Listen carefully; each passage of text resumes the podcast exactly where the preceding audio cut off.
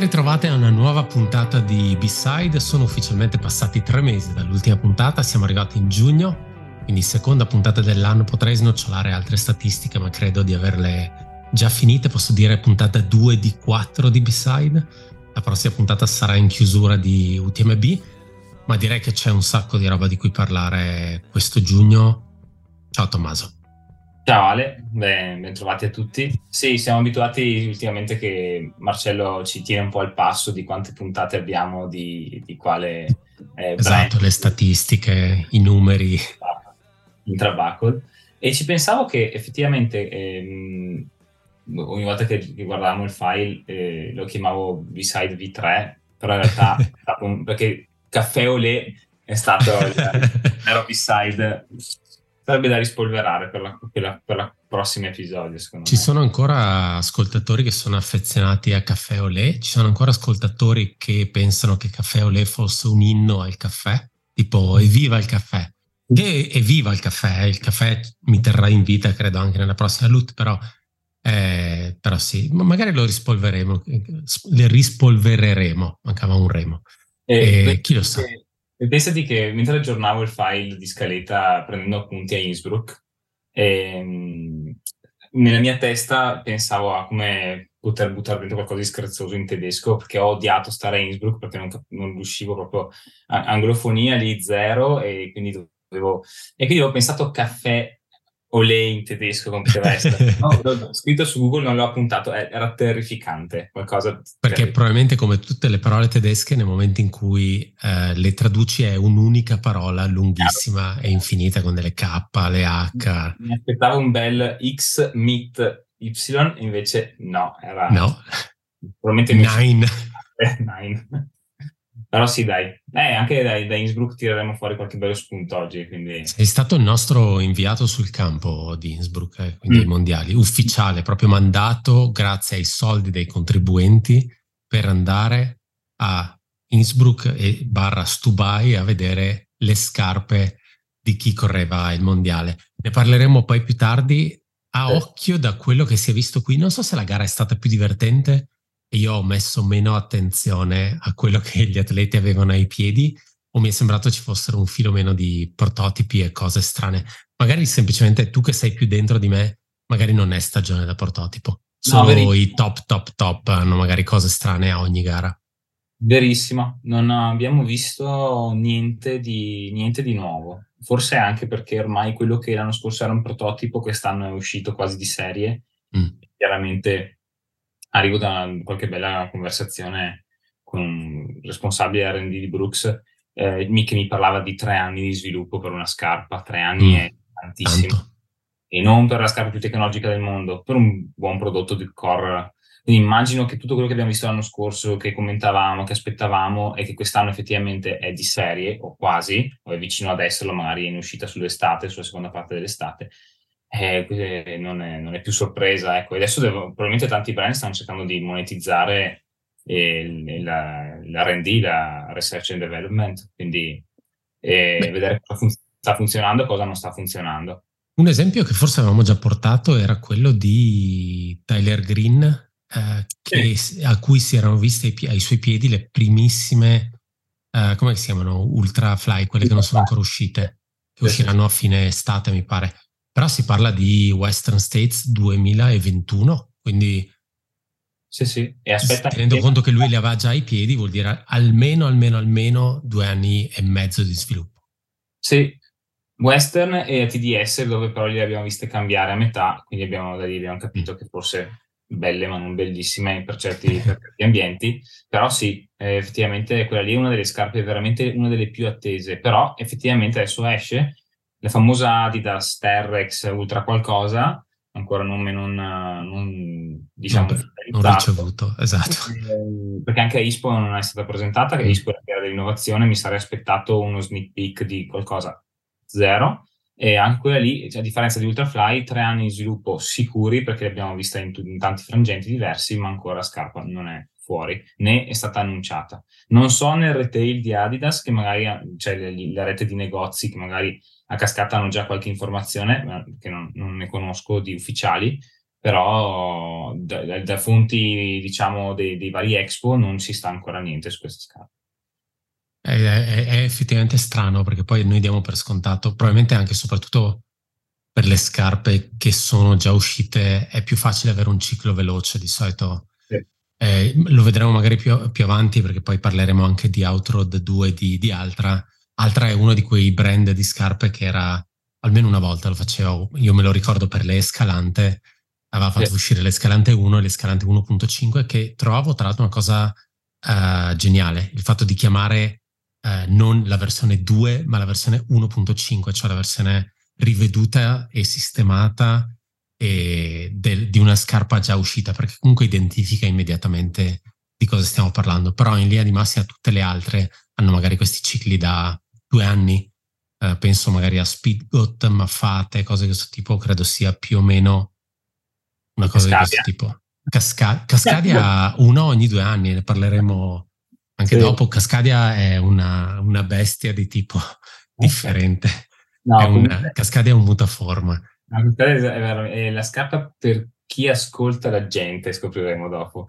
Ma al di là di quello, mi è bloccato un ricordo perché effettivamente eh, quando ero più appunto, quando ero in negozio, eh, Altra ci parlava sempre che questa alternanza di 0.5 barra numero intero nella versione stava a indicare che ogni prodotto punto 5 era un aggiornamento tomaia un aggiornamento difetti riscontrato a sei mesi dal lancio e usciva già quindi garantendo ogni due anni un qualche cambio, ogni anno un cambiamento. Ogni due anni cercavano di far uscire la versione numero intero che invece stava a indicare un revamp totale del prodotto con Secondo me è geniale, nel senso così eviti anche di ritrovarti con uh, che numero siamo arrivati con le Trabuco o le Pegasus. Sì, le Pegasus. Eh, siamo a 39 adesso, sono più uscite le 39, siamo fermi a 38.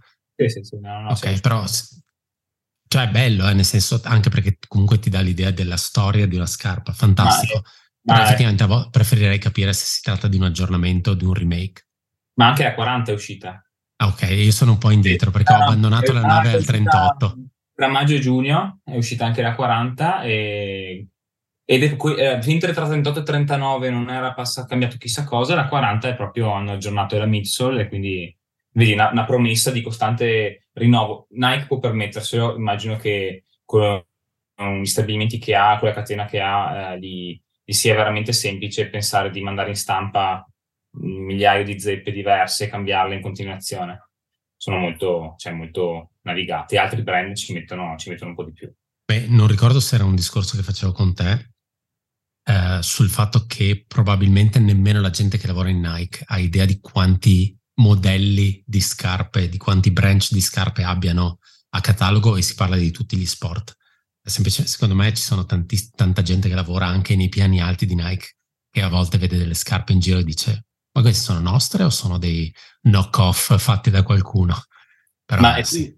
immaginati proprio grazie a questa velocità di, di, di riuscire a passare tra il prototipo e l'uscita, immaginati i riparti ricerca e sviluppo degli altri brand quando mai stanno per brevettare qualcosa e scoprono che Nike è avanti due anni eh sì. e devono ricominciare da capo perché mi hanno detto, cioè mi stanno confermando che succede. Eh, sto sviluppando un materiale per la tomaia, voglio una piastra in plastica dentro la scarpa. No, scopri che quel nylon lì particolare è già stato usato e quindi o acquisisci chiaramente un diritto di, di poter utilizzarlo, o quindi paghi, o devi ricominciare un processo di, sì, di, sviluppo.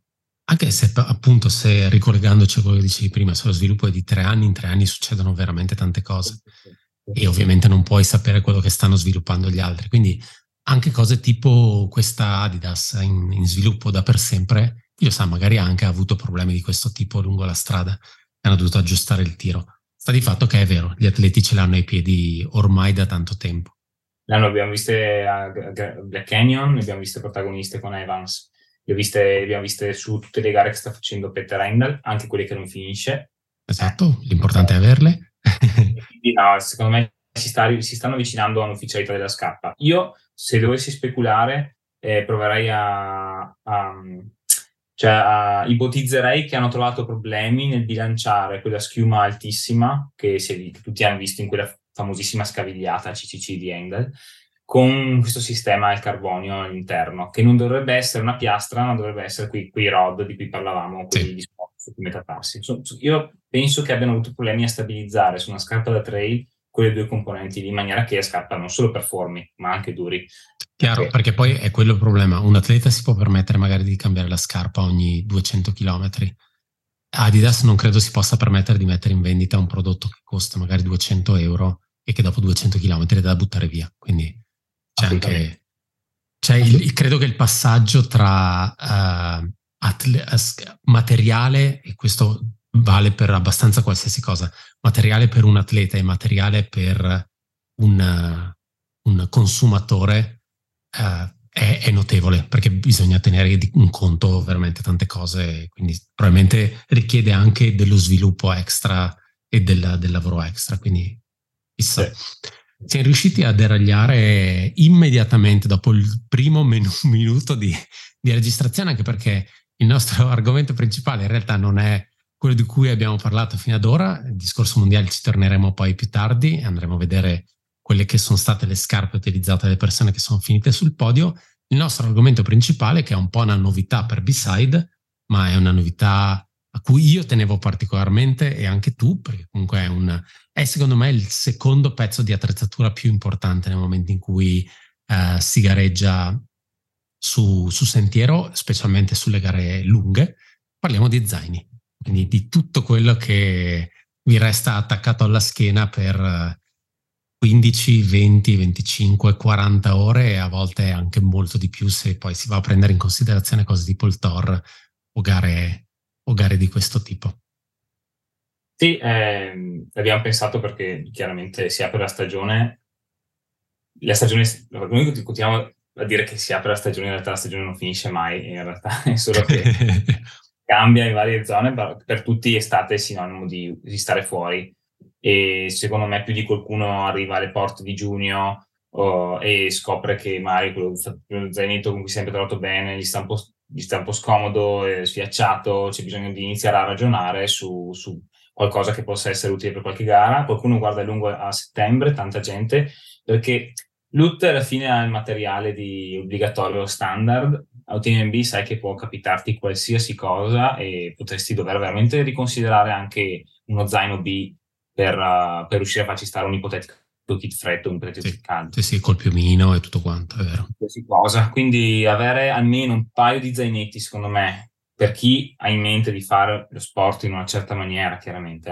eh. parlo del beginner che a cui basta uno zaino standard, poi, poi magari possiamo provare a descrivere però un paio di zaini con capienze diverse e magari con sistemi di trasporto differenti aiutano chiunque a superare qualsiasi tipo di situazione. Ecco. Io... La cosa particolare, scusa se ti interrompo, secondo me la cosa particolare come punto di vista per gli zaini è il fatto che a differenza della scarpa dove puoi avere effettivamente in, a disposizione 4-5 paia di scarpe differenti, magari anche roba da strada, roba per terreni diversi, robe per allenamento, robe per gare, eccetera, eccetera, e soprattutto cose che compri annu- annualmente più volte, hai un, hai un, un ricircolo molto veloce di, di, questo tipo di attrezzatura. Lo zaino può anche capitare che vai a cambiarlo effettivamente magari ogni due o tre anni di più. Io ho ancora il mio Ultimate Direction, non ricordo che modello, V3, una cosa di questo tipo che credo abbia sei anni e sì, sì. è perfettamente integro e perfettamente utilizzabile, quindi è anche uh, difficile magari per una persona riapprocciarsi al mondo degli zaini quando tante cose sono cambiate e magari era abituato a un modello e a una struttura di un certo tipo, però esattamente come per le scarpe i, i materiali cambiano, i trend del mercato cambiano, le richieste cambiano, insomma. Sì, io sono tante cose nuove. Ricordo che quando ho incominciato Uh, ho fatto molta fatica all'inizio a capire che cosa volessi, forse perché uh, abitando nel posto più sbagliato d'Italia per iniziare a fare trail, la provincia di Vicenza, eh, in cui le distanze le, le aumenti in, una stagione perché hai gli amici sbagliati. Eh, però all'inizio parti col classico 5 litri, capisci in fretta che è troppo poco, provi un 8 litri, capisci? Eh? E forse il game changer è stato quando e questo è un, è un argomento nell'argomento, ma non voglio uscire troppo, però il game changer è stato capire che dipende tantissimo dal tuo armadio, cioè da quello che hai a livello di materiali. Un beginner ha bisogno a volte di uno zainetto un filo più grande di quello che si aspetta, ma perché ha materiali abbastanza standard, grossolani, eh, parlo di pantaloni, giacche, guanti, che quindi occupano più volume. Poi vado, la gente si chiede sempre come facciano gli elite a fare le gare con gli zainetti veramente fatti di aria, eh, ma perché dentro, pur di rispettare un regolamento, riempiono di, si riempiono di materiale obbligatorio da peso piuma. Ecco. Io credo che la, se dovessimo fare una specie di premessa sul mondo zaini, ehm, è impossibile non parlare di quegli anni tra 2015 e 2016 in cui il concetto di zaino si è evoluto a gilet. Sì, assolutamente. Fino a lì mi ricordo chiaramente che tutto era clip, attacchi, uh, plastica. Rigido, plastico, sì. Plastica. E la stessa, la stessa Salomon, che poi è stata protagonista di questa, chiamiamola, cambio di rotta, uh, fino a lì e ci li, vediamo negli zaini dell'UTMB di Kilian del 2010-11, gli zainetti insomma uh, che si vedevano al tempo, stessa Salomon era all'interno di questo processo di zaino sì, uguale, robusto, tanto, tanto spazio, eh, però ci si, avvicin- ci, avvicin- ci si, avvicinava sempre di più all'idea che dovesse essere meno eh, standardizzato su una forma da, da, zaino e sempre più in- aderente al, al torso. E quel passaggio lì, che ha avuto anche qualche scivolone, perché abbiamo visto anche zaini, mi ricordo, che si bucavano, vedevo bastoncini che un po' abbozzati, attaccati dietro, bucavano la rete, la retina, quindi non sempre tutto ha funzionato, o magari gli sviluppatori non potevano mettere in conto la follia di chi faceva trail, provava a stiparsi qualsiasi cosa in uno zaino. Ma nel momento in cui siamo arrivati ai primi gilet, che era il famosissimo S-Lab 3 litri, che era quella cosa fatta, pesava meno, forse pesava 100 grammi, un peso assolutamente ridicolo, però con cui, grazie ai materiali estremamente elasticizzati, riuscivi a, a a stiparlo con un materiale obbligatorio da una gara anche da 80 km magari. Lo vedevamo qui da noi, lo vedevi a Transavè e sì. vedi come facessero, però eh, c'erano persone che avevano tutto lì dentro, nostri amici inclusi, insomma. Infatti noi siamo vissuti un po' in questo periodo di transizione dove siamo arrivati al trail, secondo me, che era un po' la fase finale degli zaini, quelli un pochettino più strutturati, quelli più um, in, in, in, escursione si usa questo, però devi correre, quindi tentiamo un pochettino di alleggerirtelo. Mi ricordo il mio, mio, primo zaino era un Salomon, eh, non era ancora vest come ovviamente come materiali, come vestibilità, aveva delle bacchette in plastica sulla parte frontale che lo tenevano un pochettino più rigido e aderente al corpo, non era comodo. Le, come dicevi tu, le tasche non erano eccessivamente elastic- elasticizzate, non era facile farci stare dentro roba. E soprattutto uh, noi siamo arrivati anche in un momento in cui uh, zaino uguale voleva dire uh, camelbag, quindi avere la sacca idrica all'interno dello zaino, perché quello era, era lo standard, non, non, in realtà non c'era ancora la concezione del sulla parte frontale vado a tenere delle borracce, che poi tra l'altro quando abbiamo cominciato non c'era il concetto di flask ancora, uh, si vedevano i primissimi modelli uh, in America, ma tutti gli zaini che esistevano esistevano con delle borracce rigide frontali, cosa che ancora tanta gente rimpiange eh, quindi, e cerca disperatamente, cosa che in questo momento non esiste praticamente più. E... È stato anche un passaggio intermedio degli harder del tempo in cui eh, perché la borraccia sportiva quando puoi usare le bottigliette di qualche succo, di qualche... Assolutamente, c'è ancora gente che lo usa, eh. gente che conosciamo personalmente che usa le bottigliette di tè all'interno delle, degli sì. spallacci. Quindi. Assolutamente, quella, è vero, quella, quell'aspetto lì del trasporto idrico che era il fulcro dell'utilizzo di uno zaino, perché lo zaino mi serviva per portarmi l'acqua, passava, cioè doveva essere rigido anche a livello di schienale perché doveva ospitare una, una, una camel. E, e, credo che proprio l'introduzione delle flask abbia generato in realtà non l'effetto desiderato da chi progettate, ma abbia generato ancora più resistenza a quella innovazione lì perché queste due cose che ballavano davanti, perché diciamo cioè, all'inizio questi zaini, tra virgolette, innovativi non erano in grado di tenere ferme due flask piene, due mezzi litri d'acqua. Dovevi proprio stiparti lo zaino, tirarlo al 200%, ma il materiale elasticizzato con cui era fatto, che era il punto forte dello zaino stesso, era anche il grande drawback, perché ti, ti faceva perdere l'esperienza.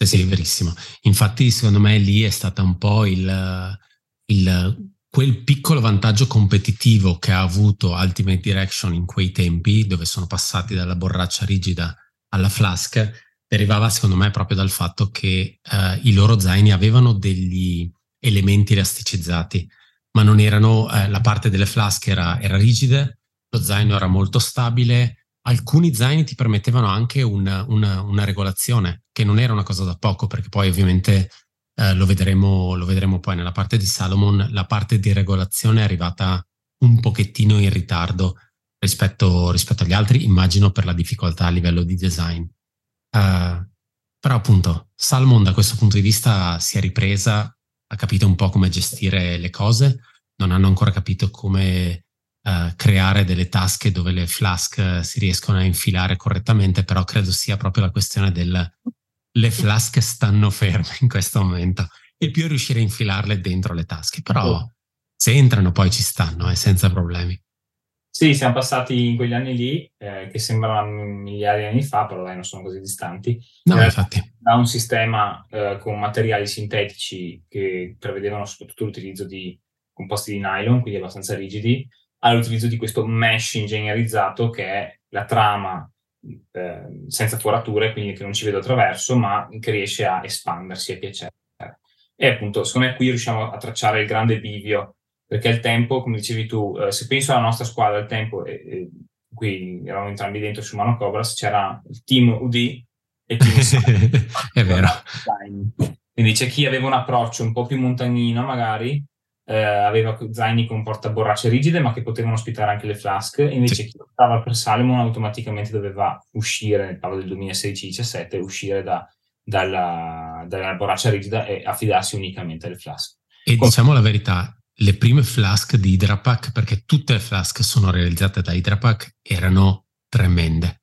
A livello di, uh, di, di, di, costruzione, credo che Salomon, faccio il caso di Salomon, ma questa cosa valeva in realtà per abbastanza tutti, avesse un programma di sostituzione flask perché puntualmente le flask si bucavano nella parte bassa, perché la, la, venivano sigillate praticamente a caldo, non come adesso che praticamente sono, è come se fosse una sorta di membrana unica, anche se in realtà i fogli sono due che vengono termosaldati, però era, le prime si vedevano, era come se fossero piegate come il cartone del latte sotto.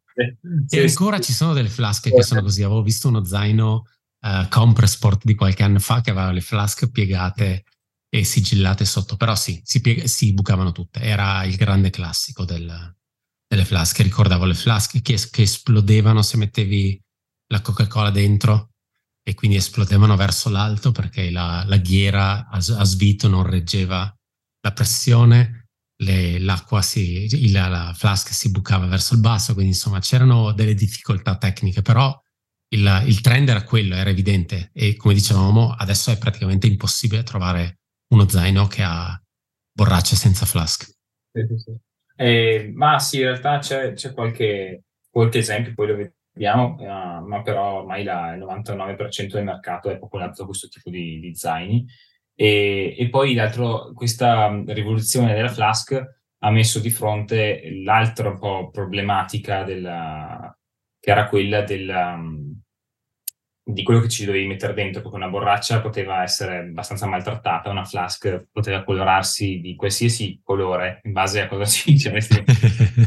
Quindi, ehm, però la, la, la, grande vantaggio è che grazie a questo sistema di trasporto lo zaino poteva finalmente diventare veramente un gilet, poteva diventare più semplice perché trasportare una fiaschetta di 150 grammi che andava poi riempita, però comunque veramente leggera e, e tubolare, era diverso da avere un cilindro rigido in plastica, chiaramente. Quindi questo è stato un grande passo avanti. Eh, nel frattempo, oltre a Salomon, c'era un altro brand francese che stava provando a, a buttarsi, eh, ed era Ride Light, che è sempre stato il brand per eccellenza di chi preparava eventi lunghi, aveva la gara del Thor, la gara della Marathon, Marathon del e, ed erano, sono stati sempre grandi innovatori anche loro e loro eh, tra gli anni soprattutto, cioè appena dopo il 2010 lavoravano già a pieno regime, ma chiaramente eh, l'incremento del mercato della vicina Salomon sono dovuti dare una svegliata, però sono stati i primi a voler provare a dire ok, abbiamo una, una, uno zaino con questo tipo di materiali, arricchiamolo con un sistema di chiusura che valga la pena, cioè che sia veramente interessante. Eh, non creiamoli a taglie, ma utilizziamo il BOA. Sono stati i primi ad arrivare con il, con il BOA nel, nel, nel, comparto zaini, eh, che serviva non solo a regolare la chiusura anteriore, che è, un, che è una cosa che è tornata un po' in voga quest'anno, l'abbiamo vista i test con Kailash, ma serviva a poter allentare la distribuzione del peso o a, o la, cioè stringere o rilasciare la distribuzione del peso mediante appunto delle rotelline che ruotando andavano a chiudere maggiormente. E questo risolveva un problema che con Salomon lo trovavamo in realtà subito e che si trova tuttora con questi zainetti molto leggeri. Funzionano meglio a pieno carico, paradossalmente. Più vado in giro a zaino vuoto e più aumento la possibilità che, che ballino. Ecco. Quindi invece con un sistema del genere già si iniziava a, a trovare una soluzione. C'erano mille altri problemi e chiaramente se la, la citata Salomon aveva già rilasciato diversi brevetti sul design delle tasche, che poi magari ne parliamo adesso, chiaramente ha fatto scuola. Altri brand non potevano fare altrettanto, quindi magari puntavano su tecnologie intelligenti come questo BOA di regolazione o su una chiusura a particolari eh, fili intrecciati con elastico che garantiva personalizzazione, ma allo stesso tempo non aveva le tasche buone e quindi era veramente difficile trovare lo zaino perfetto. Quello sì. E, ehm, per, per, farla breve, poi siamo arrivati all'estremo negli ultimi due o tre anni in cui tanti brands sono tornati al nylon, eh, quindi hanno lasciato stare il mesh elasticizzato, sono tornati al nylon, penso a Naked, eh, penso a, anche a, a, Montaigne, e hanno provato a fare dei veri e propri gilet, cioè un capo d'abbigliamento che indosso eh, e che tipo di materiale senza però una chiusura vera e propria, cioè è un indosso da sopra, insomma, proprio sì, e che poi il concetto a livello di taglia è lo stesso che Naked usa sulle fasce rispetto alle normali taglie che potremmo trovare qua in Europa, ma in qualsiasi prodotto in realtà a livello mondiale, a posto che avere small, medium, large e quello che è, loro hanno proprio il giro vita, quindi per uno zainetto di quel tipo che vesti come se fosse una canotta, che è stretch, eh, loro ti chiedono di prendere tutta una serie di determinate misure, altrimenti ovviamente, ovviamente balla. Cosa che non avevo riscontrato purtroppo nello zaino di Montaigne, che dato che seguiva taglie standard, ai tempi avevo preso una, una medium e non aveva personalizzazione dal punto di vista della, della, del fit, ballava purtroppo quando era a pieno carico, per assurdo lì. Invece giustamente, come dicevi prima, eh, più di una volta mi era capitato, soprattutto sui vest eh, vecchi di Salomon, di caricarli anche in una bella giornata dietro per evitare proprio il problema del, del rimbalzo a, con le doppie flask davanti, perché ovviamente sennò tutto il peso eh, era, era, sulla parte frontale. Poi la, la cosa interessante che, eh, che, possiamo trovare, perché chiaramente ne sentite veramente tanti, che questa, questa instabilità frontale eh, la soffrono. Io sono il primo che non, non sopporta dalle flasche anteriori, però devo, chiaramente se ho una, una gara o un percorso di, di tante più ore mi serve o devo fare una giornata in montagna, ho bisogno di uno zaino più capiente, quindi devo riempirlo di più. Eh, ma nella cosiddetta versione americana loro hanno continuato a insistere su quel concetto delle borracce posteriori e un marchio tra questi in particolare Ultraspire credo abbia trovato una, una soluzione minima almeno minima, ma che però garantisce di poter avere uno zainetto, un zainetto abbastanza aderente, anche se non lo definirei una vest, perché in realtà non ha la classica eh, chiusura sotto, lungo i fianchi con spazio in cui infilare cose, però eh, almeno è un gilet, ecco una, uno zainetto molto semplice con possibilità di piazzare borracce sul retro. Ce ne sono un paio di modelli, il Momentum e il, il Basham, e sono due, due modelli secondo me riusciti, un po' in controtendenza a tutto il mondo, per virgolette, europeo, che vediamo nella, nella, nell'ideazione dello sviluppo di zaini, perché almeno danno questa opportunità di poter caricare liquidi sul retro in tasche estremamente stabili, disposte in zona, eh, diciamo, lungo la spina dorsale o Scapola. tra le scapole, grazie, e, e sopra l'osso sacro, che sono due zone abbastanza piatte, larghe e stabili, ecco, in, in corsa, quello, quello sì. E poi io spezzerò sempre una lancia su quei zaini lì perché ne abbiamo parlato anche su The Long Run, no, su, forse su The Doctor Is In che ci chiedevano. O Mailbag, insomma. Eh, nel dubbio andate ad ascoltare ah, tutti e 110 gli episodi che abbiamo registrato. Tre input. Sì, Partite dal primo però. Però appunto quel tipo di zaino lì con disposizione posteriore del, delle flask per me è, è, una winner. Però nel momento in cui ehm, ho veramente poco da trasportare con me, quindi è, una, è un baratto.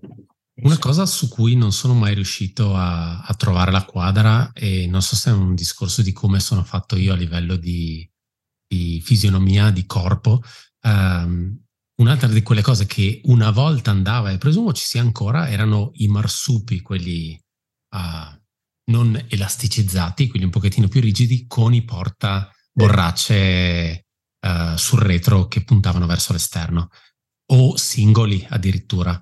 Ricordo che forse ne avevo avuto uno New Balance, una delle cose più scomode che abbia mai provato in vita mia. Però sì, esistono, esistono ancora, vedo ancora gente che li usa. Bravo, non passa anno in cui almeno in un video di free trail o western o qualsiasi cosa io ancora veda qualcuno che li utilizza in corsa eh, sempre, con una borraccia magari, ma sì, sempre. Sì o c'era il periodo in cui gli avevano le quattro mini borraccette sembrava esatto esatto la bandoliera tipo granate e forse lo faceva addirittura Ultimate Direction l'aveva fatto per uh, Scott Jurek forse era la sua linea che aveva le borraccette potrebbe essere. Ecco una bella parentesi è stata forse quella di UD in cui delle Signature Series in cui sì. lavoravano con, con gli atleti e quindi Kupečka, la Jurek avevano fatto avevano il loro personaggio. Peter Buckwin, che era quello più, più grossetto, per, che è quello che ha Fastest Non Time assieme sì. a, al fondatore di UD. E, e Olson. E Olson, anche... che era quello minimale. Quindi anche lì vedi eh, 2, 4, 8, 15 litri, quattro atleti diversi con necessità diverse che il brand serviva per riuscire a dare un taglio differente ai vari, ai vari eh, soluzioni d'uso, destinazioni d'uso.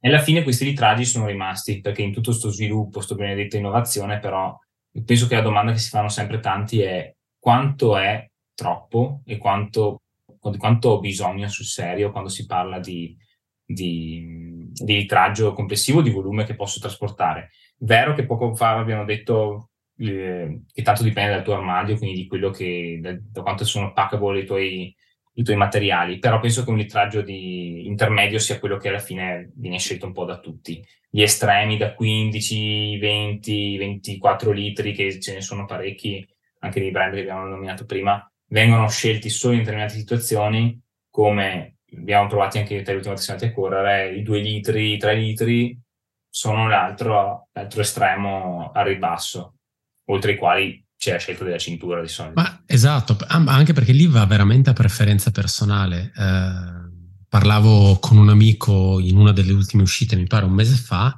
eh, io avevo addosso, no, avevamo addosso in realtà entrambi una, uno zaino, una vest, e lui mi diceva è la prima volta che uso la vest in, in un anno, nell'ultimo anno, di solito sono abituato a usare le borracce a mano, effettivamente eh, la veste gli portava esattamente lo stesso quantitativo di acqua delle due borracce a mano, era una giornata calda, non aveva bisogno di altri materiali, non eravamo in gara, quella è una preferenza personale. Per chi uh, si trova bene con una fascia, magari c'è uno che dice no, io piuttosto che avere una roba in vita, mi metto su una veste che apporta poco litraggio, magari quei tre litri, e mi sento, mi sento più tranquillo e più sicuro così. Quello è, è veramente va tanto a... Così come anche in gare corte capita sempre di vedere la persona che ha addosso un 12-16 litri che dici cosa stai portando nello zaino esattamente. Però di nuovo, è, è, lo zaino è forse una scelta ancora più personale eh, rispetto alla scarpa.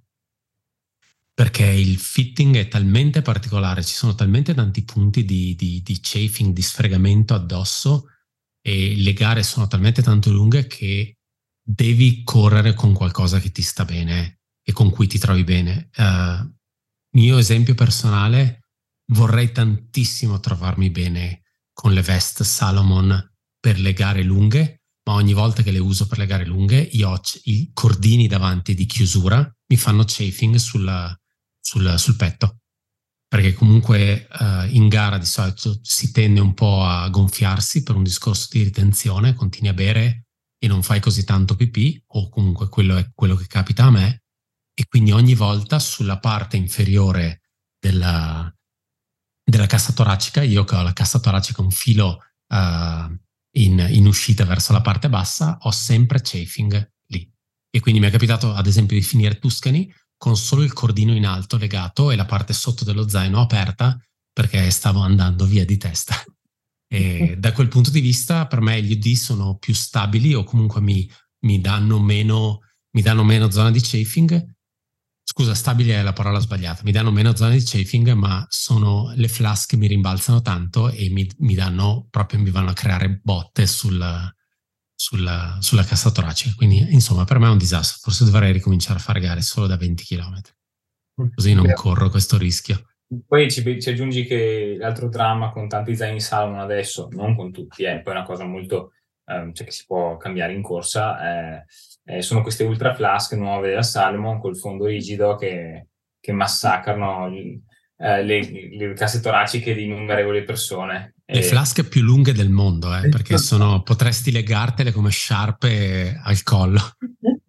Eh, sono dei serpenti, cioè vai a guardare veramente una flask standard che ha questo formato un po' più rettangolare, un po' più largo e quelle Salomon sono lunghissime, che quindi è ancora più difficile riuscire a infilarle all'interno delle loro tasche, però in realtà una volta dentro stanno dentro. Però sì, il, il fondello delle, delle nuove flasche è abbastanza aggressivo.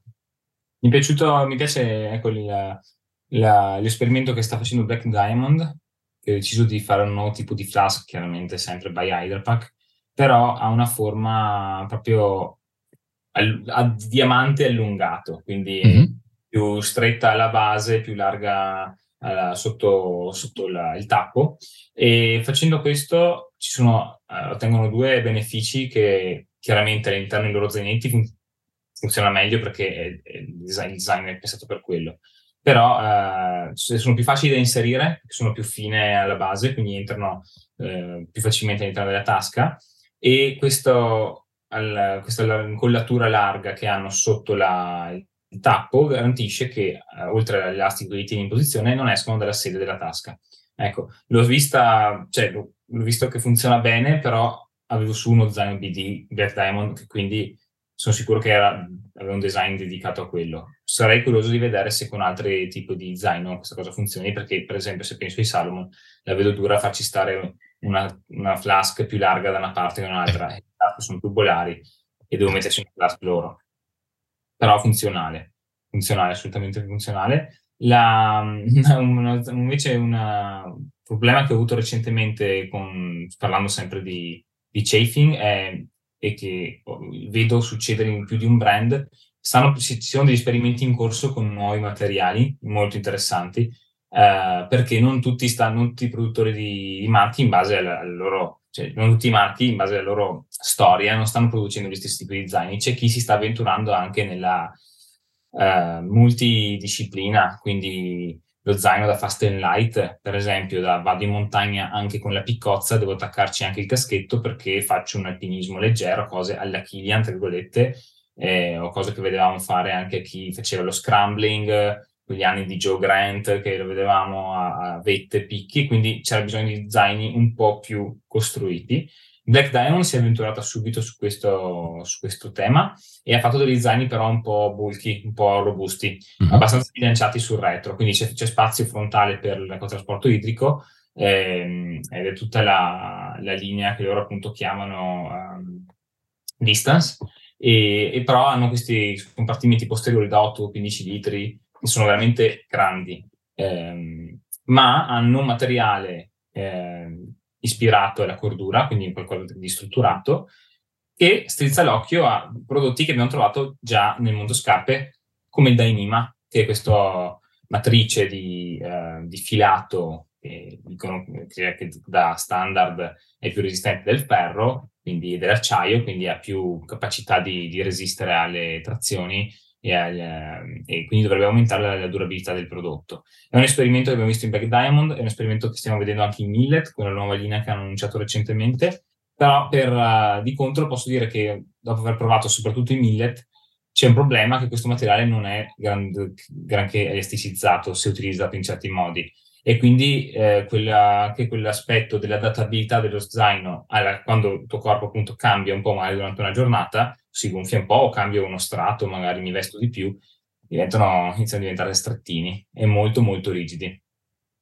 Quindi queste scazzottate che ho avuto con sto millet ultimamente mi hanno ha fatto sperare che esca qualcosa di, di meglio. Però l'esperimento è molto apprezzato, specie mm. perché si devono iniziare a, a, mettermi una piccozza dietro, eh sì. dei, dei, ramponi. Voglio uno zaino costruito in una certa maniera, non delicato in, in materiale elasticizzato. Ecco, sì.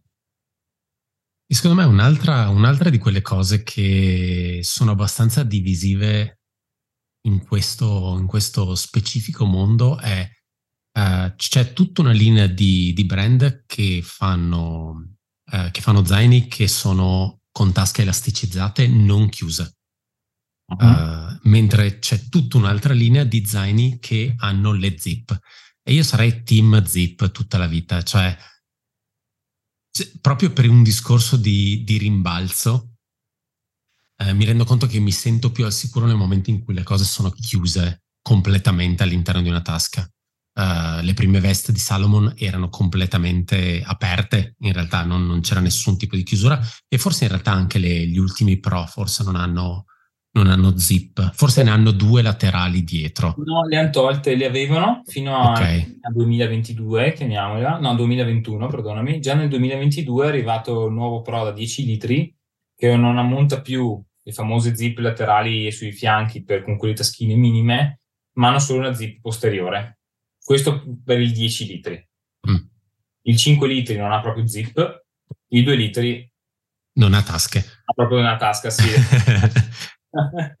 quindi... Perché poi sono quelli zaini che hanno la taschina minuscola dietro e basta, quindi quelli che stanno a metà schiena senza tasca e la parte solo bassa, che poi credo sia un concept che ha anche ripreso um, non ricordo qual è la marca del Decathlon. Uh, Eva.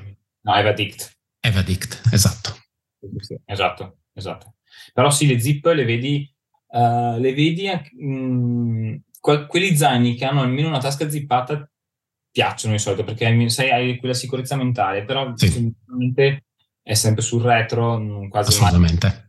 mai quando le vedi sul front di solito sono zaini da multi-attività e quindi sai che magari ci metti di, di qualcosa che veramente non vuoi perdere, vuoi avere a portata di mano e non è, non è mai una flask, questo, questo qualcosa. Ecco. Quindi sì, non, non, vedi la, non vedi l'utilità di avere una zip davanti se stai facendo una corsa, anche se però eh, la, la, stabilità di, di, alcuni prodotti che stanno lì sono, sono ottimi. Parlando di altre cose che, che funzionano e che abbiamo visto funzionare bene, e, e ci citiamo, Salomon ancora, la, la, presenza di quelle tasche orizzontali sul retro. Mm. Secondo me sono state, quando la prima volta l'hai visto, e hai detto cosa? Cioè ho una tasca indipendente a presa rapida posso, su cui posso infilare una mano e tirare fuori qualsiasi, qualsiasi cosa. E una, una, una, cosa che non pensavo di, di, che tornasse onestamente di moda o comunque che non pensavo avesse, potesse avere una seconda vita, è in realtà la, la sacca idrica sulla schiena. Uh, abbiamo visto l'anno scorso a UTMB allo stand di Camelback il loro redesign, mettiamola così, della sacca con la chiusura a, a, a zip praticamente a, tirandola e ha, e ha, un suo senso in realtà. Eh, adesso come adesso tantissimi zaini non sono fatti per portare più di un litro di acqua nella, nelle tasche, a meno di non mettere magari altre flask nelle tasche dietro, non oso immaginare la scomodità totale. Uh, sono rimasti pochi zaini che offrono questa possibilità. È effettivamente una cosa, una cosa molto utile nel momento in cui vai a fare o gare che hanno, uh, che hanno tratti tra un aid station e un'altra molto lunghi o gare molto calde. L'abbiamo visto usare anche tantissimo e credo sia un grande estimatore, è Zach Miller, che dice che lui preferisce avere il uh, gestire tutto quanto tramite sacca idrica sì. ed effettivamente è una di quelle cose che uh, secondo me quando ho cominciato a correre su trail, quando ho cominciato a fare trail, era una cosa tanto bulky, tanto uh, grossa, fastidiosa, macchinosa, perché mi ricordo c- c'era questa sorta di uh, elemento di plastica che scivolava sopra la, la, la sacca idrica che era piegata nella parte in alto, toglievi questo elemento di plastica, aprivi la sacca idrica, ti facevi mettere dentro l'acqua e rifacevi tutto quanto. Però ecco, era un enorme pezzo di plastica che avevi sempre sulla parte alta della schiena e che comunque ti andava a sbattere sulla schiena per forza di cose. Quindi è stata, secondo me, una bella evoluzione. Uh, altra cosa che vado a inserire nelle evoluzioni, anzi che vado a bocciare nelle sue prime versioni, ma alcuni zaini ce l'hanno ancora, che è il sistema per tenere i bastoncini tramite elastici nella parte frontale dello zaino. Quello per me è un grosso no. No, grazie, non ci, non ci serve. Mentre trovo molto interessante il sistema a faretra, uh, inserito in realtà da Salomon da anni, abbiamo scoperto, forse ne parlavamo proprio nella puntata di B-Side di, di, dello scorso agosto, a settembre, ma in realtà una delle cose che avevamo visto interessanti era l'inserimento della faretra nello Zephyr di Camelback, faretra che poteva essere sfilata dalla parte sotto dello zaino e incastrata eh, e agganciata nella parte alta all'uso, quindi nel momento in cui effettivamente serve si può usare in questo modo. Quello secondo me è una, è una è una modalità intelligente di usare, di, di riporre i bastoncini mentre si, è, mentre si, è, in gara, l'altra ovviamente nella fascia. Uh, sì. C'era arrivata una domanda su Buckle che diceva esiste una fascia uh, dove è possibile tenere i bastoncini stabili? La risposta è la risposta è non esiste una vera risposta, nel senso uh, i bastoncini per quanto mi riguarda saranno sempre rimbalzeranno sempre molto. Una delle cose che fanno gli atleti, ho fatto spesso anch'io, anche perché ovviamente copi quello che vedi fare in giro, è al posto che tenere i bastoncini dietro, giri la fascia al contrario e tieni i bastoncini davanti, così hai meno rimbalzo, dato che hai le gambe che tengono un po' bloccata la, quella parte. E tra l'altro è una, una cosa che ho notato ultimamente e ho provato, sto testando dei lechi tra, tra, le varie cose e sono un po' più fini di calibro rispetto ai, ai Black Diamond con cui mi sono sempre trovato e che uso da anni. E, e, questo mi ha messo in crisi perché la mia fascia preferita non funziona più, invece occupano eh troppo poco volume. E quindi ho armeggiato con uh, gli elastici che magari anche i Salomon hanno sul retro, adesso li mettono anche sul retro, però hai sempre questa sensazione del bastoncino aderente alla spina dorsale che non è sempre divertente. E la, um, e quindi ho, ho, ho, risolto e non, mi ero mai reso conto di questa cosa che dipende, cioè cinture che funzionano ce ne sono tante, ma dipende tanto dal tipo di bastoncino che hai. E la cintura della camel, con cui mi sono sempre, camelback, mi sono sempre trovato da Dio, eh, però con questi bastoncini così mh, fini non, non, funziona. Funziona benissimo con un bastoncino sempre in carbonio, ma che magari un filo, ha un calibro leggermente maggiore e delle manopole più, più spesse, che quindi fa più grip. Comunque, la, avevo io sempre nella mia assidua ricerca della semplicità quando si mette uno zaino, avevo costantemente provato anche ad aggiungermi dei laccioli elasticizzati, quelli con, con la chiusura, con la clip, per provare ad, ad aprire e chiudere un anello di elastico per riuscire a portarmi dietro. Secondo me Salomon a, avrebbe anche trovato la maniera giusta perché ti vende lo zaino, ti aggiunge questi laccioli, tu puoi decidere di disporteli dove preferisci, ci sono vari attacchi nel corso lungo lo zaino quindi puoi disporli verticalmente, però è una cosa che anche secondo me non funziona molto bene. Puoi disporli sull'anteriore, sotto lo sterno, oppure sul retro e con i nuovi zainetti riesci anche a um, praticamente appoggiarlo, appoggiare i bastoni non alla schiena, cioè alla maglietta, alla giacca che hai, ma a contatto con lo zaino e quindi fa, che ti protegge un po' da eventuali sfregamenti. Menzione d'onore a Black Diamond, che sta, come Camel si è inventata un nuovo tipo di faretra, Black Diamond si è inventato una nuova tipologia di trasporto bastoni, che consiste in un elastico che esce da una tasca sul spallaccio destro e un elastico che fuoriesce da, da, diciamo dal, dal fondo dello zaino sul lato sinistro. E a entrambe queste estremità di questi elastici c'è un grip in silicone che va, che, a cui vado a inserire un'estremità dei bastoncini piegati mi passo sopra la testa, faremo un doodle magari così. Esatto. Passando sopra Lo facciamo vedere a cortina dal vivo. I bastoni eh, e inserendo appunto questi, queste fascette in silicone alle due estremità dei bastoncini piegati, specifico, in tre sezioni, e riesco a portarli in una maniera un po' sì, a faretra, come, anzi ad arco, come se avessi l'arco mm. chiamata la colla. Eh, guardate il vicino degli anelli, capire tante cose, guardate l'ego.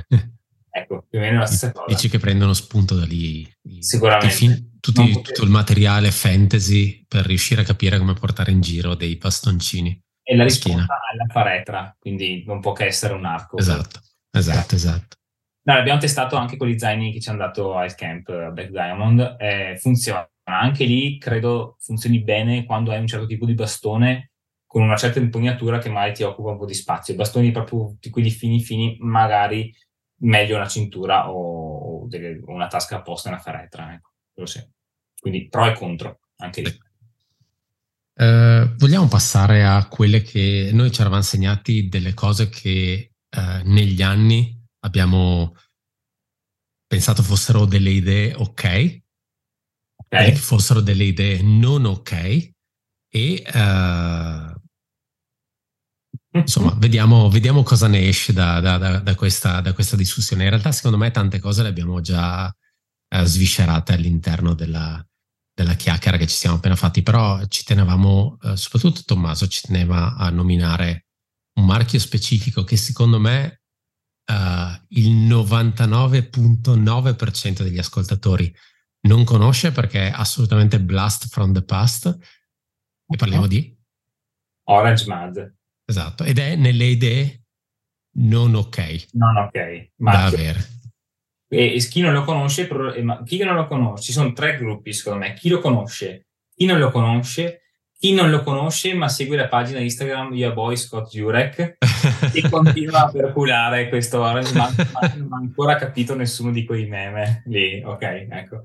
Eh, ma adesso vi istruiamo così potete far parte di questo gruppo ristretto, di, di chi li conosce. Orange Mad, Mad, è questo brand che io forse conosco da quegli anni in cui Ginger Runner faceva le migliori recensioni del tubo, questo eh, recensore di, al tempo di Los Angeles, adesso nel, trasferito in Pacific Northwest, e, e parlava, ci, forse stato il primo a testare questi zainetti che sono proprio dei gilettini micro, da tipo giubbottino antiproiettile, diciamo, ancora più minimal. Tank top antiproiettile. Top antiproiettile con le borracce disposte sulla schiena, quindi dietro le scapole, ma non al centro, una borraccia per scapola con, le, con l'imboccatura chiaramente verso l'alto. Quindi come immaginarsi un jetpack. Esatto.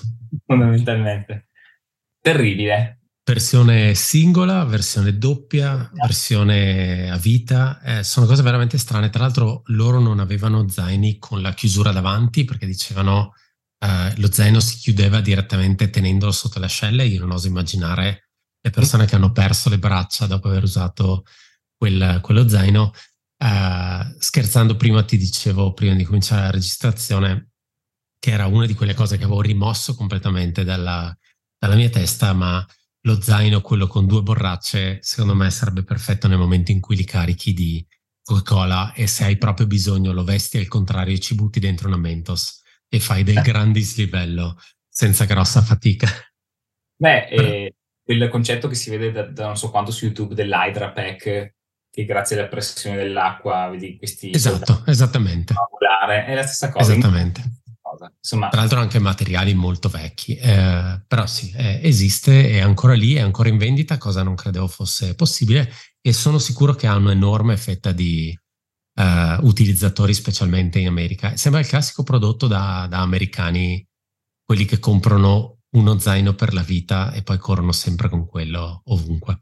E ti dicono che si trovano benissimo eh, dello zaino. Che un po' mi sento quell'americano lì perché capisco che anche l'Ultraspire con il Basham, con questa tasca trasversale in basso, non sia proprio per tutti. Eh, per cui forse in realtà potrei, forse potrei piacermi anche Orange Mud. Ci lamentavamo del fatto che ormai tutti gli zaino hanno le flask, questo zaino usa le borracce rigide. Alcune delle borracce rigide più brutte mai viste in circolazione, spero, non, spero che il creatore di Orange Mud non parli italiano, però in realtà è, andatevi a vedere il sito. È Orange Mud come fango arancione, quindi molto, prodotti molto molto interessanti. Eh, Parlando di cose strane, sì? la, lancio io, eh, ed è forse l'altro, il secondo zaino più strano che vedrete mai, e, è della Ultra Spire, purtroppo anche loro fanno cose brutte ogni tanto, e si chiama Nucleus. Apro una parentesi, cercatelo nel frattempo, e ascoltate questa parentesi. Vi ricordate quando Diane ha provato a fare brutto a Western States? Chi se lo ricorda gli verrà in mente che vestiva una specie di gilet fatto solo di, di proprio di aria sì. eh, e reggeva un'unica borraccia flask sul torso, proprio sul, sullo sterno, ma era una borraccia morbida, quindi lui non doveva neanche tenerla in mano la flask perché è francese, non sanno tenere in mano le borracce. I mani sono per i bastoni. Esatto. E lui quindi poteva bere inclinando il capo in avanti e bevendo direttamente da questa borraccia disposta sopra lo sterno. Ecco. Nathan deve aver, eh, scusatemi, eh, Ultra Spider deve aver pensato, figata, dobbiamo farlo. Controlla se c'è già un brevetto. L'ha fatto con una flasca semi-rigida però, ed è penso uno degli zaini più brutti che ho mai visto. Eh, Ultra Spider Nucleus. Incredibile, incredibile. Taschina minima sul retro sopra lo, l'osso sacro, eh, bretella che sale va a chiudersi sopra le spalle e quest'unica borraccia davanti allo sterno. Incredibile. Piacerebbe tanto vederla dal vivo, però temo che no, non succederà mai. è una figata. Devo, vabbè, un giorno, dai, se, ci, se riusciamo a fare qualche Patreon lo prendiamo. Esatto, facciamo una, una, colletta per prendere il Nucleus. Che poi probabilmente chi, Chissà se è una di quelle cose del tipo te lo tirano dietro o dobbiamo farlo sparire dalla faccia della terra, compra tutte le copie e andiamo a sotterrarlo, esattamente come il gioco di ET per, per Amiga in una discarica da qualche parte e verrà riscoperto tra 40 anni e la gente dirà ah, incredibile questo zaino era il futuro. Chi lo sa. Un altro pointer per quanto riguarda gli zaini è il discorso della divisione eh, uomini e donne. Uh, secondo me, se per alcuni zaini può avere senso, uh, Ultimate Direction era uno di quelli che aveva, aveva, una sua divisione di modelli. Ultra Spire forse ha una sua divisione di modelli. Il Basham è uno zaino in teoria da donna? Il primo, la, primo, la prima versione, la prima versione era, era dato donna, sì. Chiaramente, più per una, un discorso di design degli spallacci, per come cadono sulla parte frontale, sì, ovviamente. Però ehm, chiaramente il, il, il Basham, che metterò la, la Basham, la manda a, a mostrarlo. Chiaro. La prima versione non si chiama Basham e aveva, si chiama Revolt, mi pare, e, e a mostrarlo c'era una, un atleta mas- maschio che però sembrava una ragazza filiforme, fi- fi- mega okay. filiforme, tipo Casey Litten, ma... Ok. E quindi non ho mai capito perché volessero proporre uno zaino pensato per le forme del seno, e poi hanno fatto dei cambiamenti, la seconda versione è molto più gender neutral, ecco, quindi non, non crea problemi anche a chi non ha tette, come potrei essere io, e, e ecco, eh, riesce, riesce bene. Sì. Per dire un altro brand che faceva forse zaini separati, correggimi se sbaglio, era Camelback, cosa che ha smesso di fare poi eh, quest'anno lo Zephyr, per dire, ma anche il, il, Trail Vest si chiama l'altro modello, quello più, più, piccolino, mi pare sia... No, forse il Trail Vest ha ancora il doppio... Um... No, forse, no, il Circuit forse è quello che ah, ha il, il, il Circuit ha il doppio. Però il, lo Zephyr in realtà è modello unico uomo-donna, anche perché il discorso della, della, divisione tra uomo e donna è stato, secondo me, sorpassato nel momento in cui gli zaini hanno cominciato a inserire tutta una serie di uh, personali- po- mod- possibilità di personalizzare il fit uh, sul corpo della, dell'atleta. Quindi, effettivamente, nel momento in cui hai la possibilità di sistemartelo, credo che poi certe scelte di design passino un pochettino in secondo piano, quindi ha senso da un certo punto di vista. Poi quando immagino che tutti quando hanno visto un anno fa, un anno e mezzo fa qualche fiera hanno visto Salomon suddividere in due le loro gamma, gamma Advanced Skin, ADV Skin, eh, fatta proprio gender fit, quindi gender fit, quindi fit maschile, fit donna, proprio con due design diversi, e poi invece hanno fatto la gamma Pro e hanno addirittura cambiato le etichette per scrivere che è unisex, la gamma, la gamma Pro adesso. Quindi, però, attenzione quando andate ad acquistare, provate in negozio perché hanno completamente cambiato le taglie, Ale lo sa. So benissimo. Cambiato tutto proprio per via di, questo, di questa suddivisione assente. Ricordo, chissà se poi in realtà con i modelli nuovi, immagino faranno un, un, revamp a breve, andranno a sistemare questa cosa perché poi io ricordo, eh, mi pare avessi preso una M o una S ed era impossibile da indossare e sono l'uomo con le spalle più piccole al mondo, quindi era semplicemente impossibile da infilare addosso e quindi era una cosa molto strana. Um, passiamo ai modelli che abbiamo selezionati in evidenza, li abbiamo abbastanza divisi per categorie, direi che comunque abbiamo parlato in abbondanza di zaini e secondo me possiamo andare a vedere nello specifico quelli che sono stati un po' i, i, i modelli che siamo andati a selezionare, quelli che si sono distinti dal resto della, della, di, di quello che c'è sul mercato. Partiamo dalla categoria minimal, ovviamente minimal vuol dire niente niente sacca, sacca niente, ma, niente, spazio. Ma anche poco, poco litraggio, proprio sì. minimo minimo.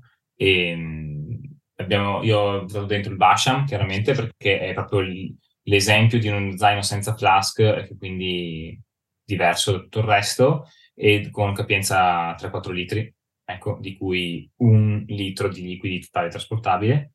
E poi ci ho buttato dentro lo Slope Vest 3 litri di Patagonia, che l'Endurance Fest, ecco come si chiama adesso, stanno modificando anche loro le, i nomi, eh, che è un 3 litri semplicissimo, due tasconi grandi dietro, ma proprio uno orizzontale, uno verticale, una taschina zippata.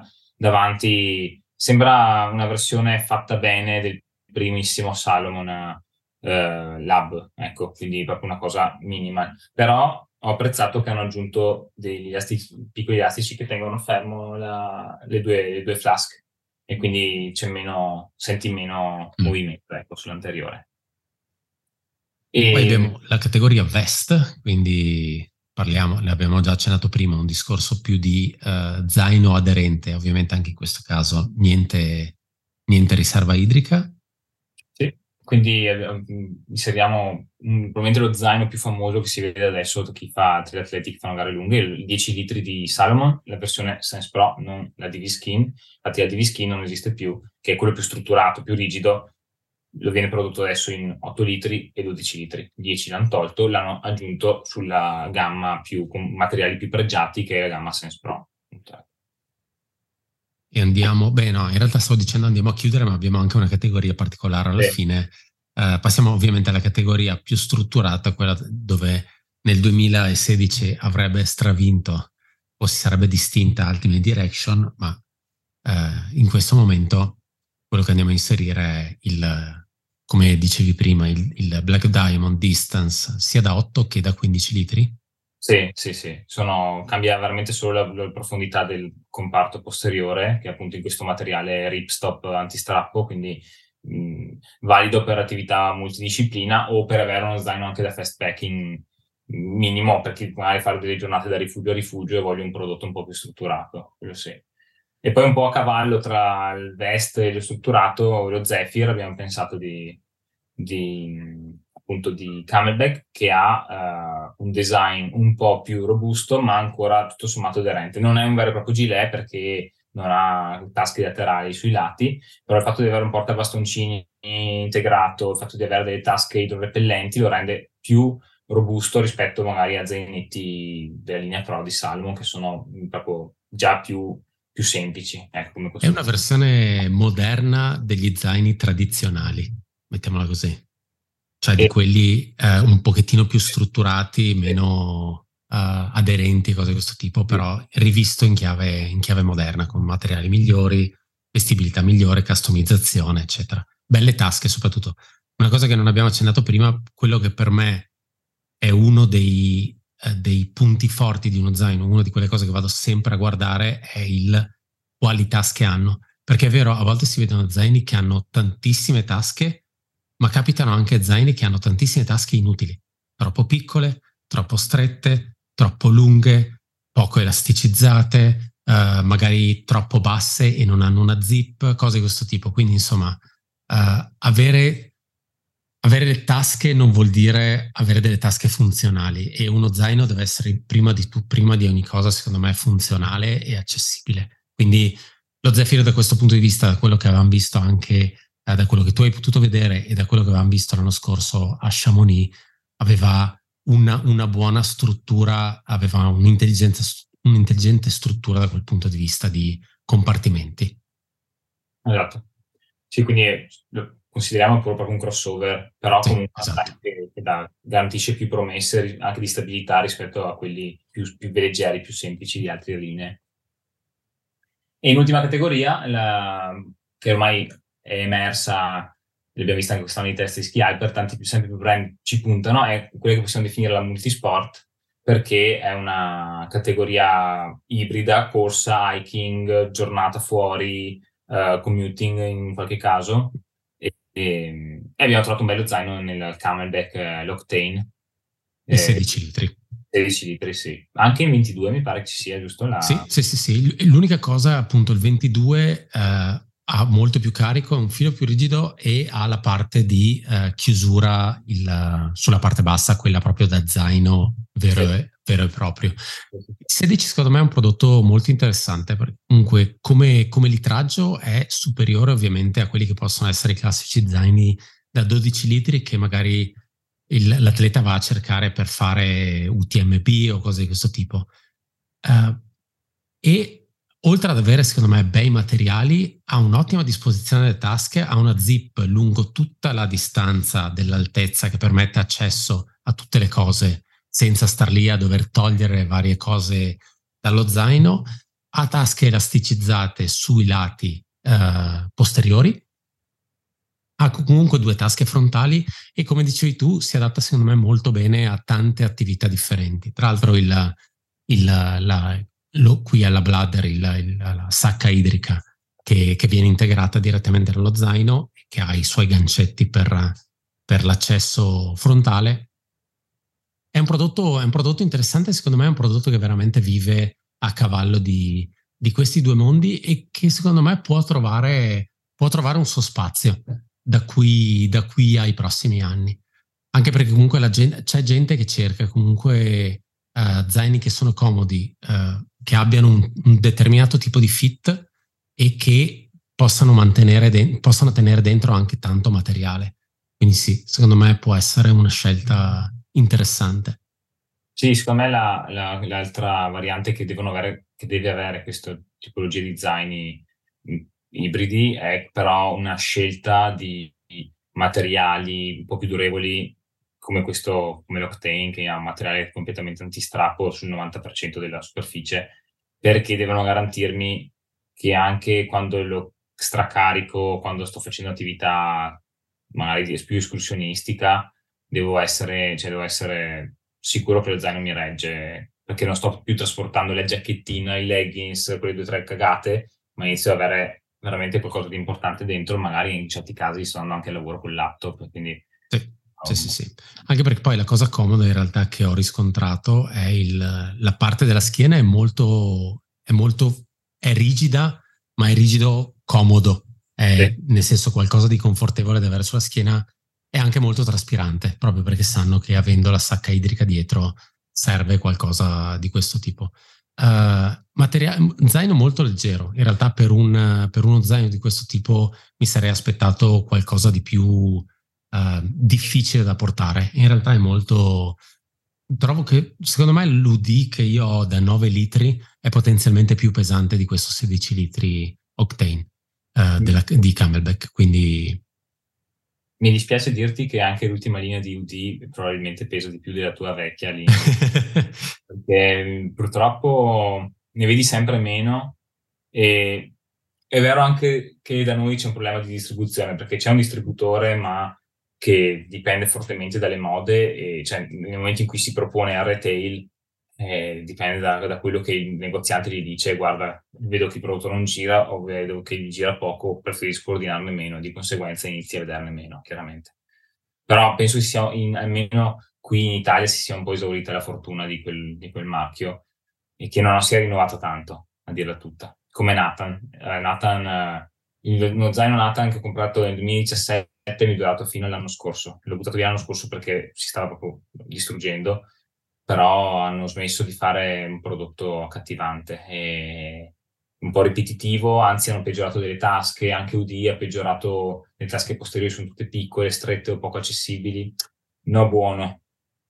Eh, Erano loro che avevano uh, diviso in due una tasca frontale non so per quale ragione. Ah, sì. Quelle da gel, tra virgolette. Sì, esattamente, esattamente. Fuori dalla tasca principale, cioè come se fossero sì. delle tasche sospese, quindi tu caricavi e, andavano, sballottavano, insomma. Era... Insomma, stanno prende- facendo scelte strane, però effettivamente eh, noi non abbiamo il polso di quello che è il mercato americano e loro non sono presenti qui.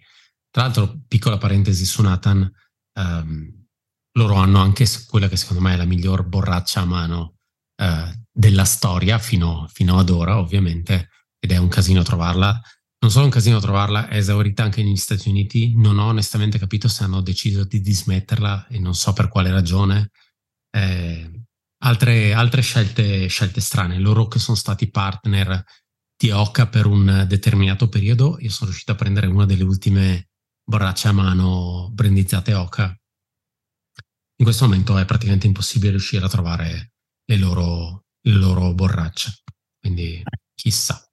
Mi hai sbloccato una cosa, se uno volesse provare uno zaino Nathan valido, quelli che trovate in giro ancora logati Oca con della collaborazione logo vecchio, ancora quindi ancora non si tocca o neone, prendetelo, cioè quello vale la pena. Era il Rob Krar versione 2 era un bello zaino molto completo. Chiaro, dovete andare giro logati Oka, non è che faccia proprio piacere, specie perché non è una grafica di quelle più azzeccate, però lo zaino è, fatto bene, oggettivamente è fatto bene.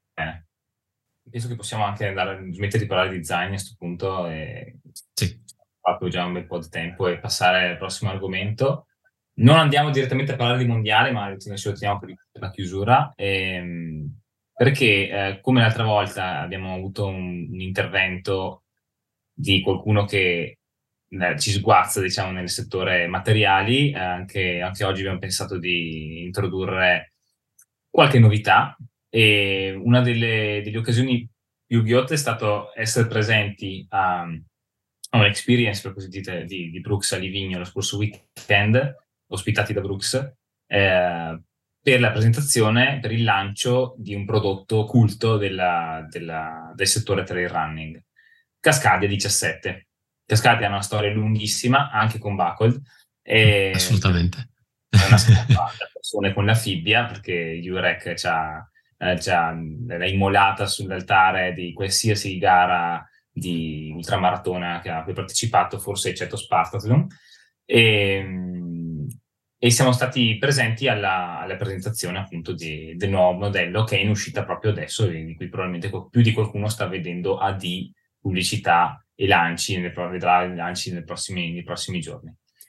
Non siamo da soli, con noi c'è anche Federico Grigoletto, spero di dirlo giusto, ma eh, tech rap eh, e anche mh, con una bella gamba tesa sul settore atleti, quindi con coordinazione del team atleti di Brooks.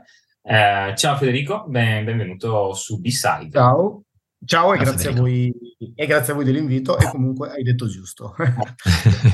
Avevo paura perché beh, eh, no, sono, sono mh, abituato al clima friendly di, di, Brooks perché sono stato okay. dentro tanti anni con il retail, ma mh, però quando ci siamo visti giustamente il weekend scorso è la prima volta che ti vedevo in azione in, uh, nel tuo e, campo ti ho visto bene, ti ho visto bene, quindi ho visto sì, che sì, hai... Mi sono, mi sono, ambientato bene ormai. Sì. È un bel gruppo.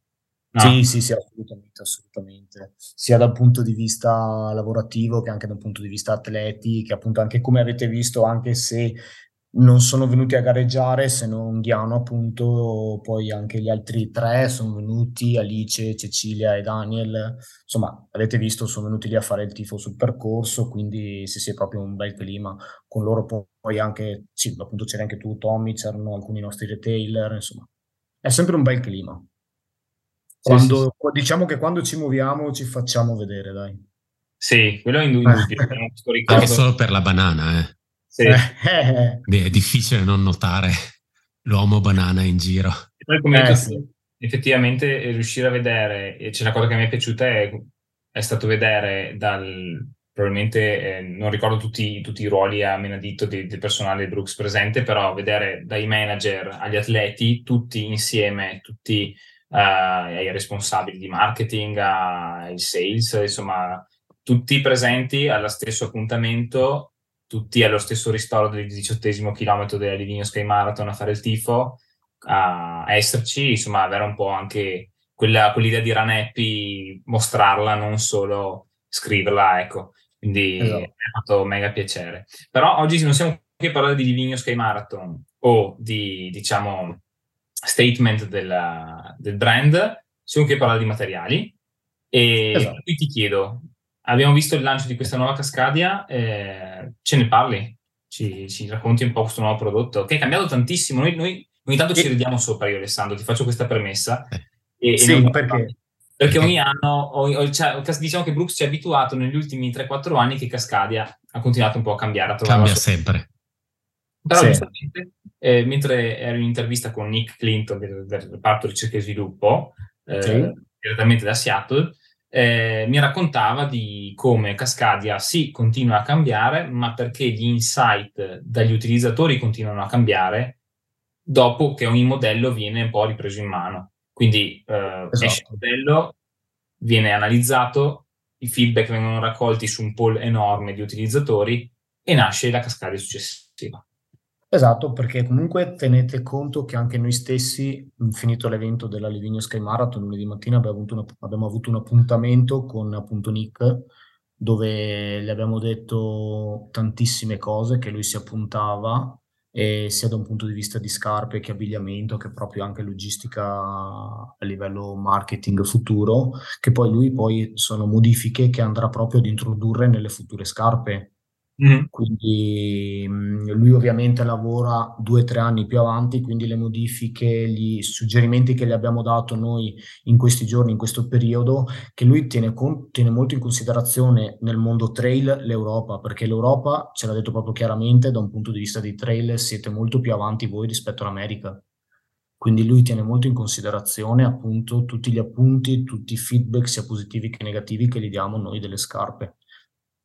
Sì, mi, mi parlava appunto di questo processo di, di insight all'interno del ricerca e sviluppo, perché chiaramente lui, lui è venuto in Europa all'Avaredo di due anni fa e si è reso eh. conto che metà dei prodotti che avevano in casa, che magari ben si adattavano alla media delle montagne e dei sentieri americani, portati sui nostri sentieri, e i Dolomiti sono perfette, non, per, come, per, come esempio, non potevano essere altrettanto sicuri e performanti e c'erano esatto. già dei progetti a metà strada che hanno dovuto ri- raddrizzare e Cascadia 16 era già ormai quasi pronta a uscire nel 2019 e Cascadia 17 è partita un po' da lì come idea, sì, no? Sì.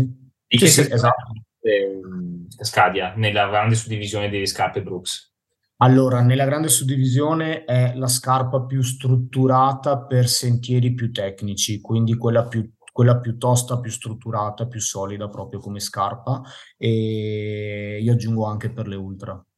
Mm-hmm. Io l'avevo usata in Dolomiti di 30, quindi ricordo di, di, aver usata, forse era addirittura la 15 o la 14, però per me era ah, okay. quella sì. scarpa, era la scarpa giusta sì, per sì, il sì. terreno.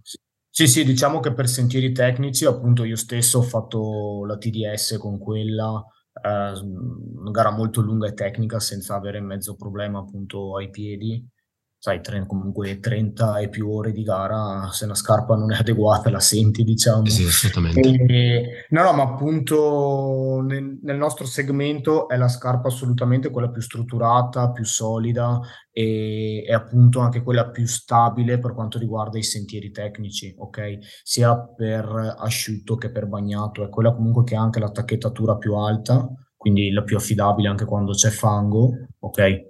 E ha mantenuto, allora, mi piace dire che comunque rispetto alla 16 ha mantenuto, eh, diciamo, quel segmento di utenti, sì. però anche se cioè, è cambiata parecchio, però comunque mantiene quel segmento di utenti che vogliono quella scarpa là bella solida, bella strutturata, però è cambiata tantissimo. Beh, tu Tommy l'hai provata, tu avevi mai provato la 16? Io la 16 l'avevo provata, sì. Sì, okay. sì, sì. Io 17 eh, dopo il test di Livigno l'ho portata via due o tre ore il giorno dopo, domenica, e okay. in piccole Dolomiti per dopo un'idea su un percorso più lungo, ecco, quello sì. Sì. sì, è cambiato tantissimo dal battistrada sotto che siamo passati da avere praticamente un blocco unico di battistrada ad avere eh, il battistrada segmentato in sei pod, ok? Che va diciamo a mimare un po', noi chiamiamolo zoccolo delle capre di montagna, ok? Per avere proprio più adattabilità e più stabilità. Questo cosa, cosa porta avere appunto questi sei pod divisi? Porta che ogni pod, ogni parte ehm, ammortizza e stabilizza in maniera indipendente. Quindi è molto più adattabile a tutti gli ostacoli che si trovano nel mondo del trail, perché sappiamo benissimo il trail non è strada, a volte si può correre su una strada super corribile, a volte si possono trovare sentieri super uh, rocciosi e super tecnici. Quindi l'adattabilità, diciamo, è uno degli elementi fondamentali che, viene, che ci viene chiesto appunto dai, dagli atleti e, e, da qualsiasi persona usi le scarpe da trail non solo per correre o per fare gare, ma anche appunto chi va in giro a camminare, insomma. Sì, infatti la, dalla 16 la prima differenza che ho notato in corsa è che quel blocco unico di suola che ti presentava la 16 non, non permetteva grandi torsioni, era un bene, ma era anche una pecca che non permetteva un movimento libero del piede. Già qui adesso c'è più adattabilità anche a diversi tipi di falcate, chi, chi corre un po' più di interno, di esterno trova una scarpa che, che accompagna. Ma all'interno la, la, piastra protettiva che una volta era sotto alla base della scarpa nella 16 adesso è stata portata verso l'alto, no? No, in verità è sempre stata uh, proprio in mezzo all'intersuola, però okay. è cambiato proprio il disegno della piastra. Prima era più un blocco unico con due piccoli taglietti orizzontali che ti andava comunque ad aggiungere rigidità alla scarpa. Adesso invece è segmentato in tre parti. Io ce l'ho anche qua, però ovviamente voi potete vederla. Gli altri Ma no. guarda, non è un problema. Noi diciamo sempre che noi godiamo delle, della, del dono della vista, mentre gli altri si devono okay. immaginare le cose. Vedete, questa, questa, è la piastra praticamente di Cascadia, quindi segmentata in tre parti, molto più flessibile, ok? E molto più stabilizzante perché comunque va a lavorare su tre segmenti diversi. E questa appunto, questa tipologia di piastra è stata messa tra due strati della nostra mescola che è il DNA Loft V2 che è la stessa mescola di per sé della 16. Quindi sì, sì. La mescola dell'intersuola non è cambiata, ma è cambiata moltissimo appunto la piastra ed è cambiato moltissimo il battistrada e, e questo fa, fa, percepire al piede una scarpa molto più adattabile e molto più, a me piace dire il termine runnable, corribile, quindi mm-hmm. meno rigida e più flessibile, più facile e fluida nel correrci proprio, ok? Sì, sì, sì, ho percepito. Allora, quelle adattabilità lì e protezione le ho percepite entrambe, soprattutto in discesa. Okay. mentre devo ancora, cioè ho fatto più fatica a, sul corso, questo corribile a godermele perché comunque è una scarpa che, che mantiene una sua rigidità, non è una scarpa gommosa, non è una scarpa no. molleggiata, è una scarpa che ha una densità, che esatto. però a livello di stabilità è sì, indubbia. Non, No. no, assolutamente non è una scarpa come possiamo chiamare la nostra Caldera 6, che è la nostra scarpa super ammortizzata e super morbida. Questa comunque mantiene la sua rigidità, però appunto avendo cambiato quelle caratteristiche, tra l'altro cambiano anche parecchio i, la, la tacchettatura del battistrada, ok? Mentre prima nella parte mediale diciamo che non aveva, non aveva tacchettatura qui, mm-hmm.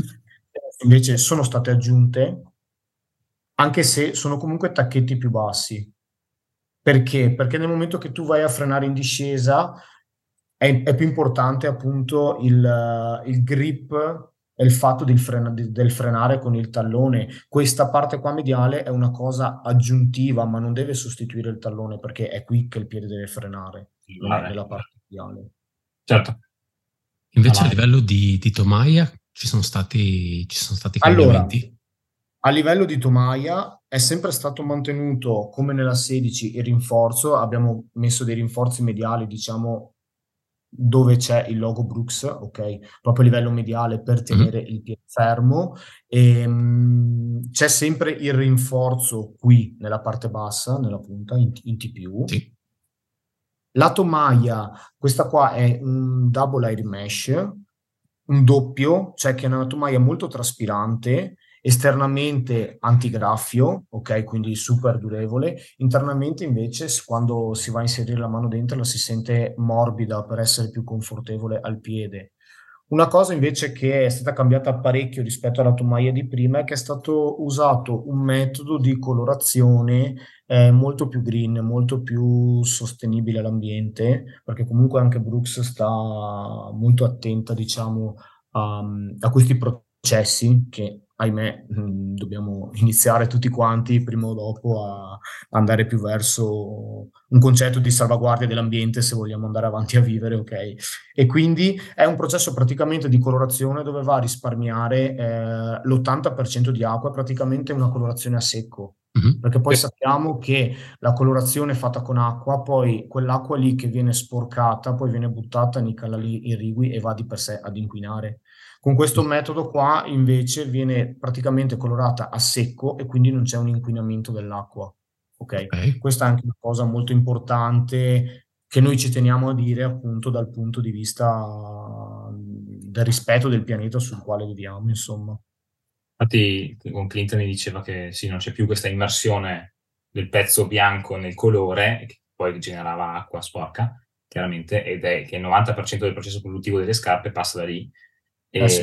ah, adesso chiaramente c'è, una, c'è un, più una lavorazione a secco. E, ehm, mentre la, diciamo che questa è la prima scarpa da trail carbon neutral, no? Come rispetto a, a. No, in verità, allora, in verità nel mondo trail c'è anche la Catamount 2 che è carbon neutral. Anche quella, ok, bene. Sì. Noi siamo partiti, siamo partiti, con questo processo del carbon neutral eh, dalla Ghost, ok, dalla Ghost 14, perché comunque la Ghost è la nostra scarpa, non solo la nostra, ma proprio la scarpa da running più venduta al mondo a livello numerico, quindi di conseguenza è anche quella che ha l'impatto ambientale maggiore, ok? Quindi noi siamo partiti proprio da lì, a fare proprio un processo di sviluppo delle scarpe carbon neutral e lo stiamo mandando avanti eh, un po' alla volta inserendo vari modelli tra cui anche appunto la Catmount 2 e la Levitit abbiamo fatto carbon neutral e un po' alla volta stiamo andando appunto verso l'inserimento di tutti quanti i nostri modelli verso questa strada insomma. Carbon neutral e con materiali riciclati perché anche questa ha un'altissima percentuale la cascata 17 di materiali riciclati Volevo portarti qua perché lo scorso B-side, l'intervento di Francesco Orrico, de, del designer sì. del team di ricerca e sviluppo di Scarpa, ci aveva presentato Spin Planet con, che aveva lo stesso leitmotiv sotto, la stessa idea di Scarpa, con altissima percentuale di materiali riciclati su tutte le componenti, dalla suola all'intersuola e alla tomaia. Quindi, sì, sì, a noi tra l'altro da quest'anno anche il battistrada. È... Green, sì. Esatto, il nostro, il nostro battistrada che si chiama il Trail Tac. Mm. Dalla cascata 17 abbiamo appunto il Trail Tac Green perché appunto è stato fatto con una percentuale di materiali riciclati, ma non solo, perché per esempio ehm, anche la tomaia e il toolbox è fatto per un 60% di materiali riciclati, ok?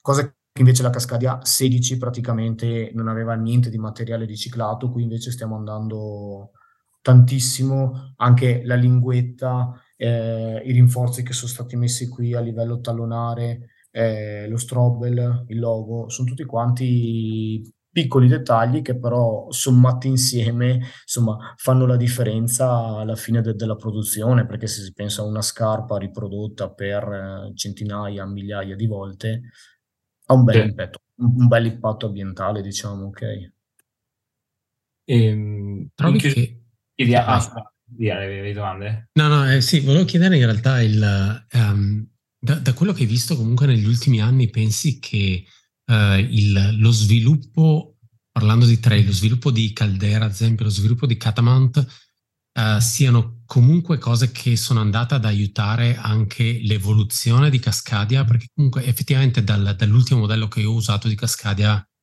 ho notato da, da distanza un'enorme differenza. Però comunque ho visto tanta uh, innovazione negli altri nelle altre scarpe. Caldera ha fatto un salto incredibile, è diventato praticamente un prodotto completamente differente e Catamount è in realtà un prodotto nuovo, siete solo arrivati alla seconda versione. Però esatto. appunto mi, mi, chiedo se a livello di, di, sviluppo tutte queste cose siano andate ad aiutare uh, nuove tecnologie o comunque nuovi uh, mo- modi di usare parti della scarpa. Beh, ehm, sicuramente perché comunque, ehm, sì, diciamo che se prima noi avevamo praticamente solo Cascadia, adesso appunto abbiamo ampliato la nostra, mhmm, la nostra gamma di scarpe, appunto sia con Catamount, che adesso siamo appunto alla versione numero 2, che era appunto la scarpa veloce che ci chiedevano gli atleti, perché appunto è da poco diciamo che abbiamo la squadra degli atleti, quindi man- ci mancava un po' la scarpa leggera, veloce e reattiva e, e, la stessa Caldera che diciamo che dalla 5 alla 6 è stato fatto un salto pazzesco a livello proprio generale, sia a livello di grip, di battistrada sotto, sia a livello di ammortizzazione che di stabilità appunto. E poi adesso non posso spoilerarvi niente, però la Caldera 7 la Caldera 7 sarà molto molto molto interessante soprat- anche e soprattutto da un punto di vista estetico però non posso dirvi di più. Possiamo sapere quando uscirà? Anche la Caldera è... 7 mi sembra di ricordare a febbraio 2024 ok quindi c'è, c'è ancora tempo sì, sì, c'è ancora tempo, c'è ancora tempo. Io ho iniziato a usarla in questi giorni, per cui la sto studiando. Sto ah, ok, quindi basta venire in realtà vicino a casa tua e fotografarti mentre quando esci di casa. Quindi Bravo, è, è, dopo... è, così facile, insomma. Bravo. Io Federico, io so dove abiti, quindi... Anche perché non abiti distante da me. No, esatto. Guarda, dopo vado in Caina, per cui fai presto a venire. Perfetto, allora mando, mando la gente a fotografarti vestita da tronco. La classica rifinitura in Caina, allora... Per la lutta Beh. è perfetta. Eh? Speciale. E la morte è sua. 30 gradi. I mille, metri, I mille metri di salita due giorni prima della loot, ma tanto la loot per me sarà una passeggiata di due o tre ore, quindi... Non devo, non, devo, non, non, devo, non, devo, non devo scaricare niente perché non ho caricato niente. Vabbè, userò questa. Sì, ci sta. Ok. Sì. Userei, diciamo che se dovessi farla tutta, sì, sicuramente userei Cascadia. Adesso che so Useresti che... Cascadia per farla tutta? Sì. Ok, io sì. avevo, usato, avevo usato Catamount. Ah, perché per secondo fare... me no, si adattava bene al corribile di, di Lut. Sì, allora io quando ho fatto l'Audi due anni fa avevo usato anch'io Catamount 1. Mm, sì, Catamount Però... 1, sì. Sì, sì, la 1. E... Però quest'anno, vabbè, a parte che è nuova, quindi insomma è bello, cioè mi piaceva, mi sarebbe piaciuto provarla su una distanza mm. lunga, mm. insomma. Poi io sono uno che fa anche le gare anche per testare un po' le scarpe, ok? Che sento proprio eh, come sono, come reagiscono, anche se magari, che ne so, eh, alcune gare sarebbero da usare altri modelli di scarpe, però a me piace un po' provare, giusto per capire come va, come non va, insomma. Ci sta, ci sta assolutamente. Sì. Allora direi che se non hai altre domande, eh, ti aspettiamo a ospitale. Ti aspettiamo a ospitale. Certo. Sai già cosa fare? Beh, io ho la macchina parcheggiata là. Esatto. Ho la macchina parcheggiata là, quindi... Puoi veramente volete... il ristoro. Se volete, vi dico la macchina così mi attaccate l'adesivo. Perfetto. Va bene, d'accordo. Federico, grazie mille. È stato... Di niente, a voi. Federico. Uh, Ci vediamo alla prossima. Ciao, a presto. Ci vediamo. Ciao, ciao grazie. Ciao, ciao, grazie mille. Sì, tra l'altro... Eh questo Nick Clinton che appunto citava il buon Federico, che è, il responsabile, prodotto, è responsabile di tanti progetti prodotti in realtà relativi al trail running eh, direttamente in sede centrale, quindi non in EMEA che è Europa, ma in Brooks eh, eh Seattle. Eh, ci abbiamo fatto, fatto una corsa insieme e mi ha raccontato un po' di cose eh, legate allo sviluppo prodotto molto molto interessanti e ho notato cioè, forti differenze da quello con cui tutto quello che conoscevo, magari anche mie, delle idee che mi ero fatto con l'Aspo, con Scarpa, lavorando un po' con loro e, e testando prodotti di quanto sia lungo gli insight di un progetto Scarpa. Pensate che mi ha raccontato che per uh, sviluppare un po' concetti come il rocker, la frenata delle scarpe, mm-hmm. hanno fatto una roba veramente cyberpunk, cioè deve esserci chiaramente un'azienda che ti, ti dà questo servizio hanno dato tre scarpe differenti a, a, a, tre atleti diversi, tutti e tre provavano la stessa scarpa su salita, discesa, un percorso prestabilito e avevano degli occhiali con, uh, lui l'ha definito eye tracing, mm-hmm. uh, per vedere la profondità che andava a cercare l'atleta sullo stesso percorso con tre scarpe diverse per modulare la, l'intensità, l'intensità di corsa, l'appoggio, la stabilità e capire, magari erano tre cascadi, eh, ma una con rocker, eh, una con la piastra fatta in una certa maniera e una senza niente magari, e capire quale delle tre offriva un migliore vantaggio in termini di appoggio, stabilità. E some cyberpunk shit, come l'ha chiamata lui. Però penso che si stiano veramente divertendo. E comunque la cosa che mi diceva è che quando poi gli ho fatto un po' di domande su, sul futuro di Cascadia, perché gli ho proprio spiegato la nostra la visione di questo prodotto che continua a cambiare e che secondo loro se Cascadia riceve un top di feedback già all'inizio, proprio i primi è, eh, esce il prodotto nel primo mese loro vogliono già avere tutto quello che gli serve per sviluppare quello successivo, a parte magari la durabilità, ma quella probabilmente l'hanno testata prima. Però loro so, se riceveranno un sacco di feedback su Cascadia 17 con, che chiedono migliorie, non si faranno problemi a cambiarla completamente per il 18. Cioè, è una bella cosa loro vogliono che Cascadia rimanga un core prodotto facilmente riconoscibile dal suo target di utilizzatori, dai loro, degli affezionati, però non vogliono che sia un prodotto che offre sempre la stessa cosa. Mm.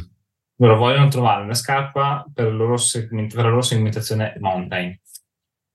Quindi, sì, quindi fanno una scarpa per il, il, segmento terreno e non per il segmento persona. Esatto. Di fatto. Esatto.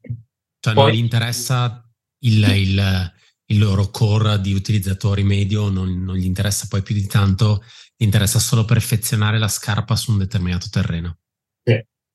Sì, sì, sì, esatto. Poi uh, ho visto questa Cascadia 7, questa Caldera 7 eh, proprio con, con Nick, la, insomma è proprio una, un restyle importante, un cambio di schiuma, i volumi non cambieranno, ma cambieranno le tecnologie, mentre invece per Cascadia, no, nuova Cascadia non è cambiato tanto in termini di volumi, ma abbiamo sentito da Federico che le tecnologie sono proprio diverse, a partire da questa diversa piastra che c'è all'interno. Io l'ho sentita abbastanza rigida, spero magari sia questione di smollarla un po', eh, ma penso siano di quelle scarpe proprio tutte di un pezzo che ti tengono stabile. Tu hai provato le 14, 15, comunque sì. c'avevi corso, perché sì. era una scarpa rigida, io me la ricordo rigida, aveva solo dei tagli nel, nella, sulla, sulla parte di suola però in realtà era un monoblocco.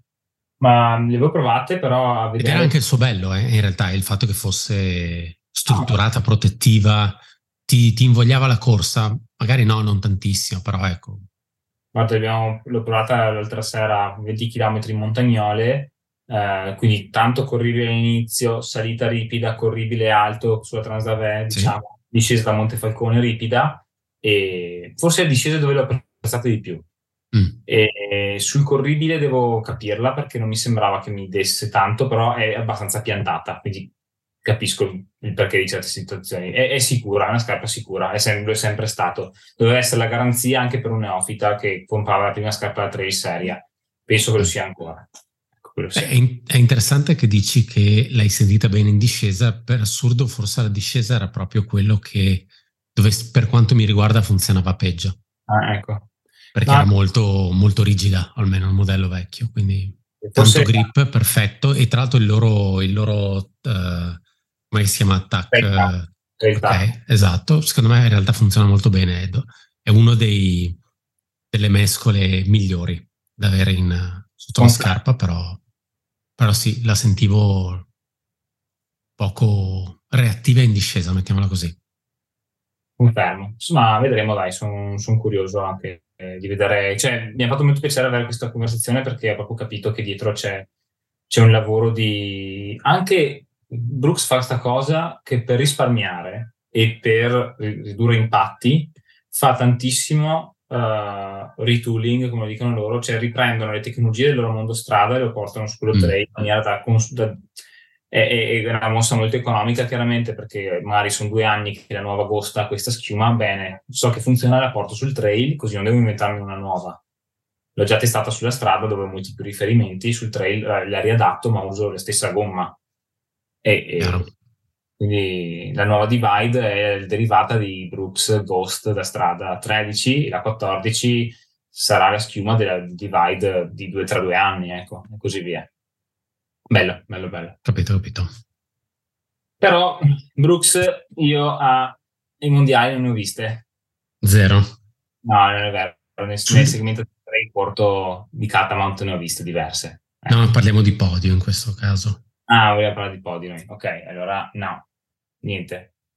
E poi ecco, eh, vorrei dire delle cose che magari eh, Rigoletto non poteva dire, ma io mi assumo le mie responsabilità eh, e, e, magari Brooks chiuderà questo podcast, whatever. È stato un eh, piacere nel caso. Però hanno mostrato cinque segmentazioni prodotto a Livigno, mm-hmm. trail di montagna con la Divide, ultra trail con l'idea di corribile con Caldera, neofita con la mm, Divide, e che non è un prodotto appunto abbastanza basso, che non vediamo tanto nelle gare che, di cui parliamo noi di solito. Catamount per le gare veloci, che loro danno anche fino ai 50 km.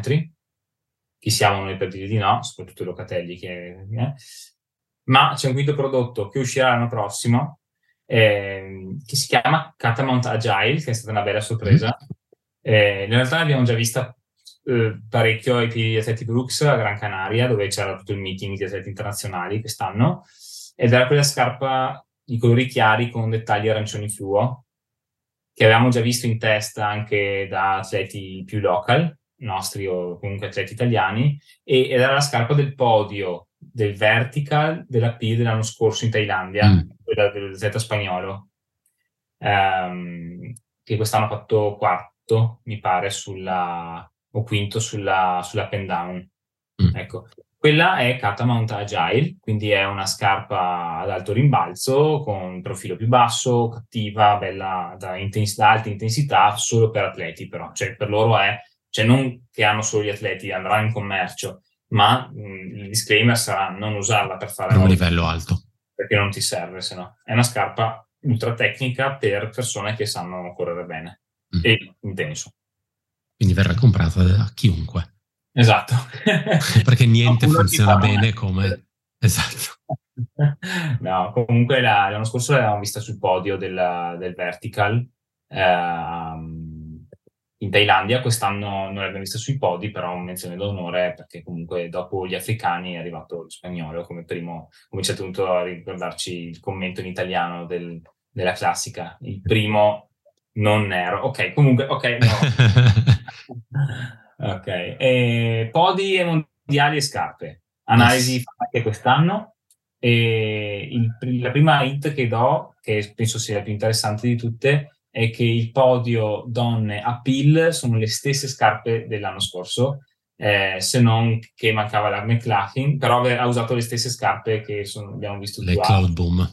Le Cloud Boom, sì.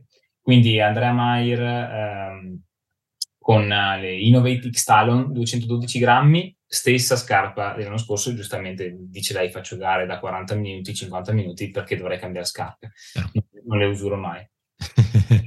Ehm, poi Kipsang Geruto con le Cloud Boom Dion e Grayson Murphy con un proto Saucony che presumo siano delle stradali, ma non sono, non ci metterà le mani sul fuoco. Un design che abbiamo visto nuovo sulle stradali, magari qualcuno ne sa di più, eh, però a occhio non mi sembrava una nuova scarpa da trail, ecco. L'ho vista su anche nel nuovo video di Free Trail su Adam Merry, e stava usando anche lui perché è il workout che fa insieme a Matt Daniels in salita, ecco. quindi immagino sia una scarpa. Chi vuole andare a vedere.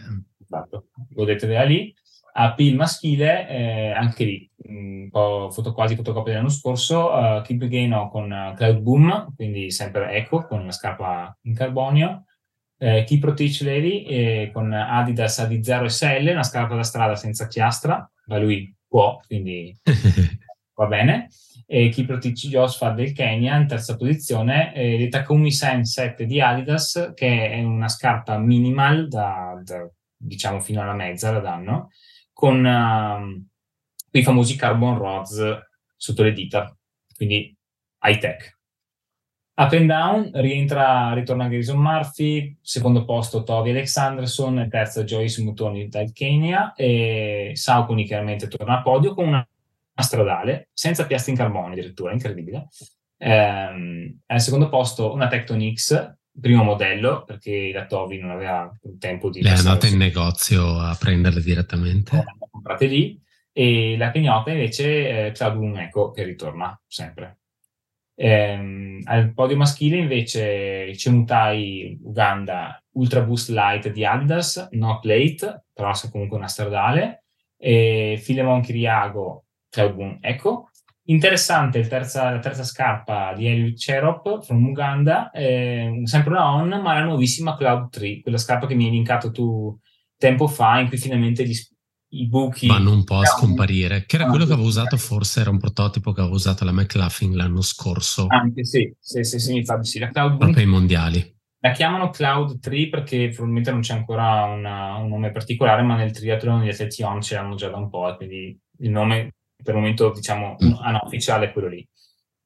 Short Trail, uh, Geoffrey Clementine in uh, Geoffrey Clementine perché è francese, anche lì come la um, Blandin, anche lei è atleta Evadict, quindi ha gareggiato con la Race Light, un giorno mi spiegheranno come fanno perché è una scarpa secca.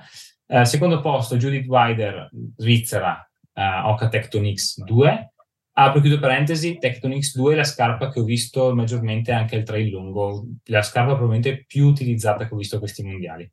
Tantissimo. Non, non l'avrei detto per Tectonix 1 sul trail lungo, ma si vede che la 2, che non ho ancora purtroppo avuto occasione di provarla, spero di riuscire a farlo a Cortina, visto che c'è lo stand sì, Oca in centro.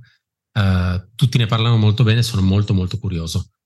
Anch'io, e ascoltando le prime recensioni anche di Single Track Podcast con uh, Conversational Pace, uh, scrivevano, uh, cioè, dicono che hanno cambiare questa allacciatura, l'hanno spostata più in alto e meno, meno, lunga, e cambiare il materiale con un Matrix ha cambiato proprio la, in meglio la, la calzata. Ecco. Quindi, Resta ma... il problema della, della suola. È una delle poche scarpe sì, non Vibram, il grip no, è, no, è, è Vibram. Ma... È, è Vibram adesso. No, no, anche prima. Technox, la prima era Vibram? Sì, sì, sì. Però un traffico da 3 mm, 4 mm. Credo fosse non, non Vibram. No, no.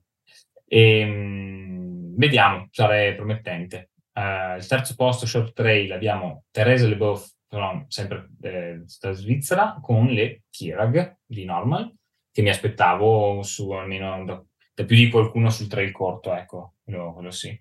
Lei non è ambassador, penso, quindi penso se le sia prese e basta.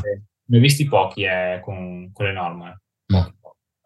E short trail maschile, uh, Angermund si riconferma. E, Fuji Light 4 per lui, scarpa più leggera del segmento della Fuji Trabucco ed è um, prodotto da, da, gara, con, fatto con una schiuma in peba molto elastica, quindi high tech, cioè insomma iniziamo a vedere qualcosa di molto interessante anche da, da ASICS come scarpe racing e Thomas Roche, Gran Bretagna, Adidas Terrex Ultra, niente di che, è una scarpa che ha già due anni, però probabilmente non ha ancora, non è un che magari ha accesso ai prototipi, viene da dire.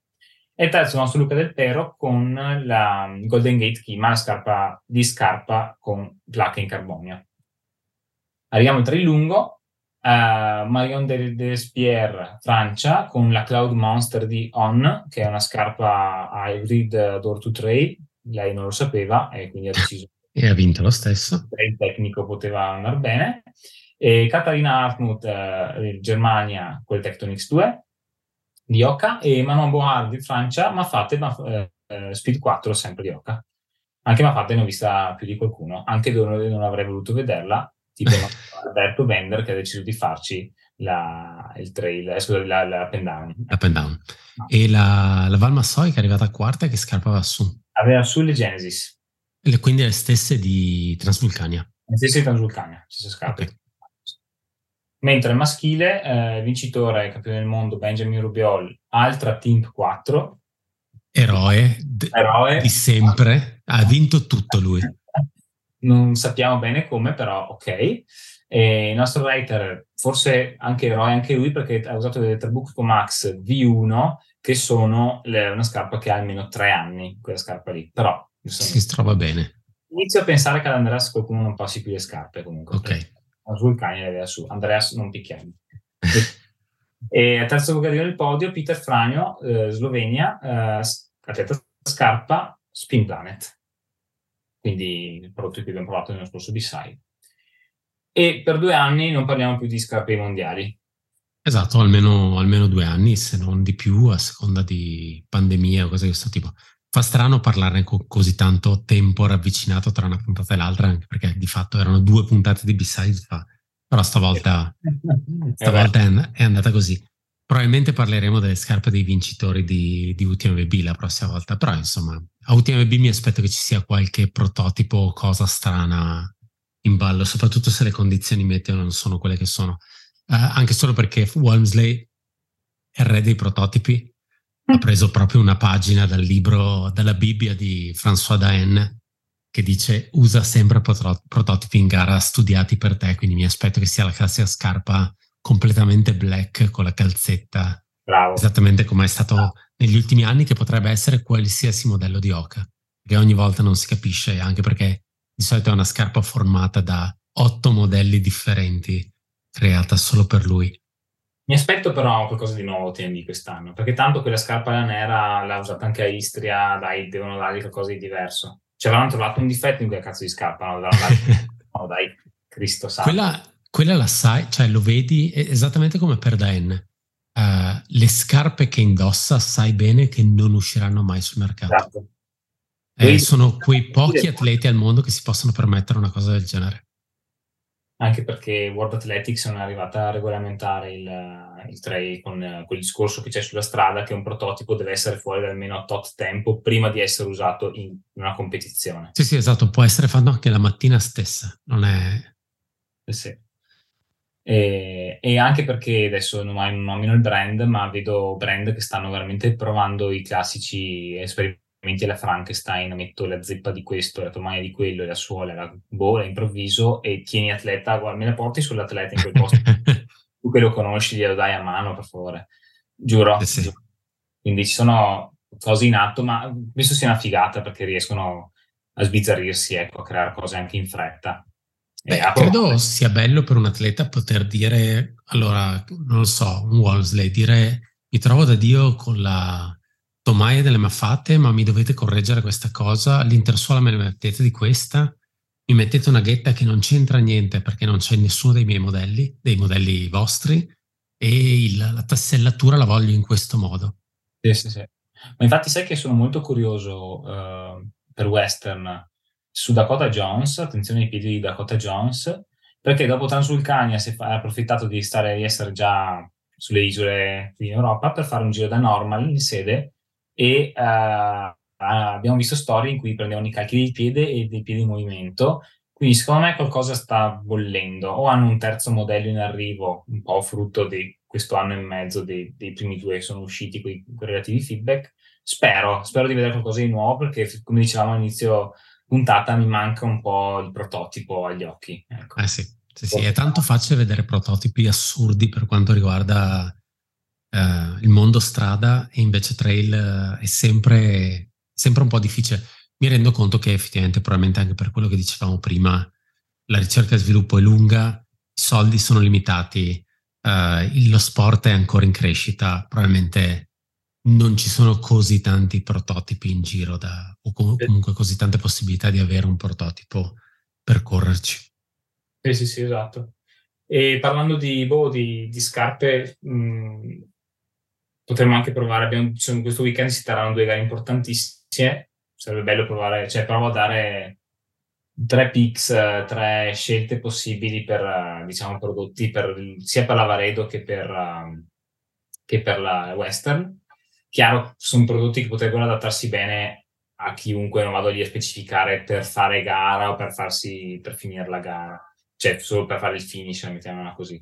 Però è interessante, eh, secondo me, alla Varedo quest'anno una Trabucco la vedrei benissimo di ASICS, eh, come vedrei benissimo anche Zegama. Solo che magari a Trabucco mi arriva a dare una mano un po' sulla rullata, la Zegama è un po' più morbida e magari nella seconda metà di gara potrebbe essere un po' pesante al piede, però cammino anche di più. Quindi, C'è molta più salita, infatti. Però alla fine non è mai un percorso così tecnico che non ti godi quella scolone lì. La Trabucco viceversa, per come scelta un po' più tecnica, la vedrei, la vedrei bene. E poi, vabbè, non si può citare Oca, penso che la Mafate sia una scarpa che si può adattare molto bene, anche quasi meglio di una Speedgoat dopo tante ore in giro, secondo me, idea personale. Mentre per Western il discorso un po' più difficile perché c'è chi la farebbe anche in stradali, abbiamo visto negli anni. E, beh, la scarpa che abbiamo citato per The Pill eh, come scarpa ultra running eh, la butterei dentro per Western, la Ultra Venture 3 di Topo. Sì. Non è assolutamente valida. E la Challenger di Oka è una garanzia, abbastanza una garanzia, scarpa proprio polivalente per uh, terreni corribili, abbastanza mainstream, però fa quello che deve fare e quest'anno insomma è piaciuta. E un terzo prodotto, se non fosse calda, mi piacerebbe poter dire... Cioè, anche... Parlano di temperature un po' più basse del solito. Eh, perché Quindi... anche il Planet non si presterebbe male per una gara del genere però l'ho trovata un po' più caldina di Tomaia. E, boh, quello è un grosso rischio eventualmente a Western. Come tomaia traspirante, la, la North Face, quella la Vective, la Summit Vective Pro, invece è fatta con un particolare trama in poliuretano, ma molto traspirante, l'aria ventila proprio tranquillamente, ecco, nei guadi ti bagni e resti bagnato, mm. però mh, veramente ventilata come scarpa. Passiamo alle news un pochettino più veloci. Vuoi che andiamo prima, cioè, dato che c'è stato anche ISPO? Ah sì, giusto. E hanno presentato un paio di cose, non tantissime cose, ci aspettavamo più roba. Non so se cadeva male rispetto a, a quelli che sono poi gli impegni in giro per il mondo, però qualcosa, qualcosa di nuovo si è visto.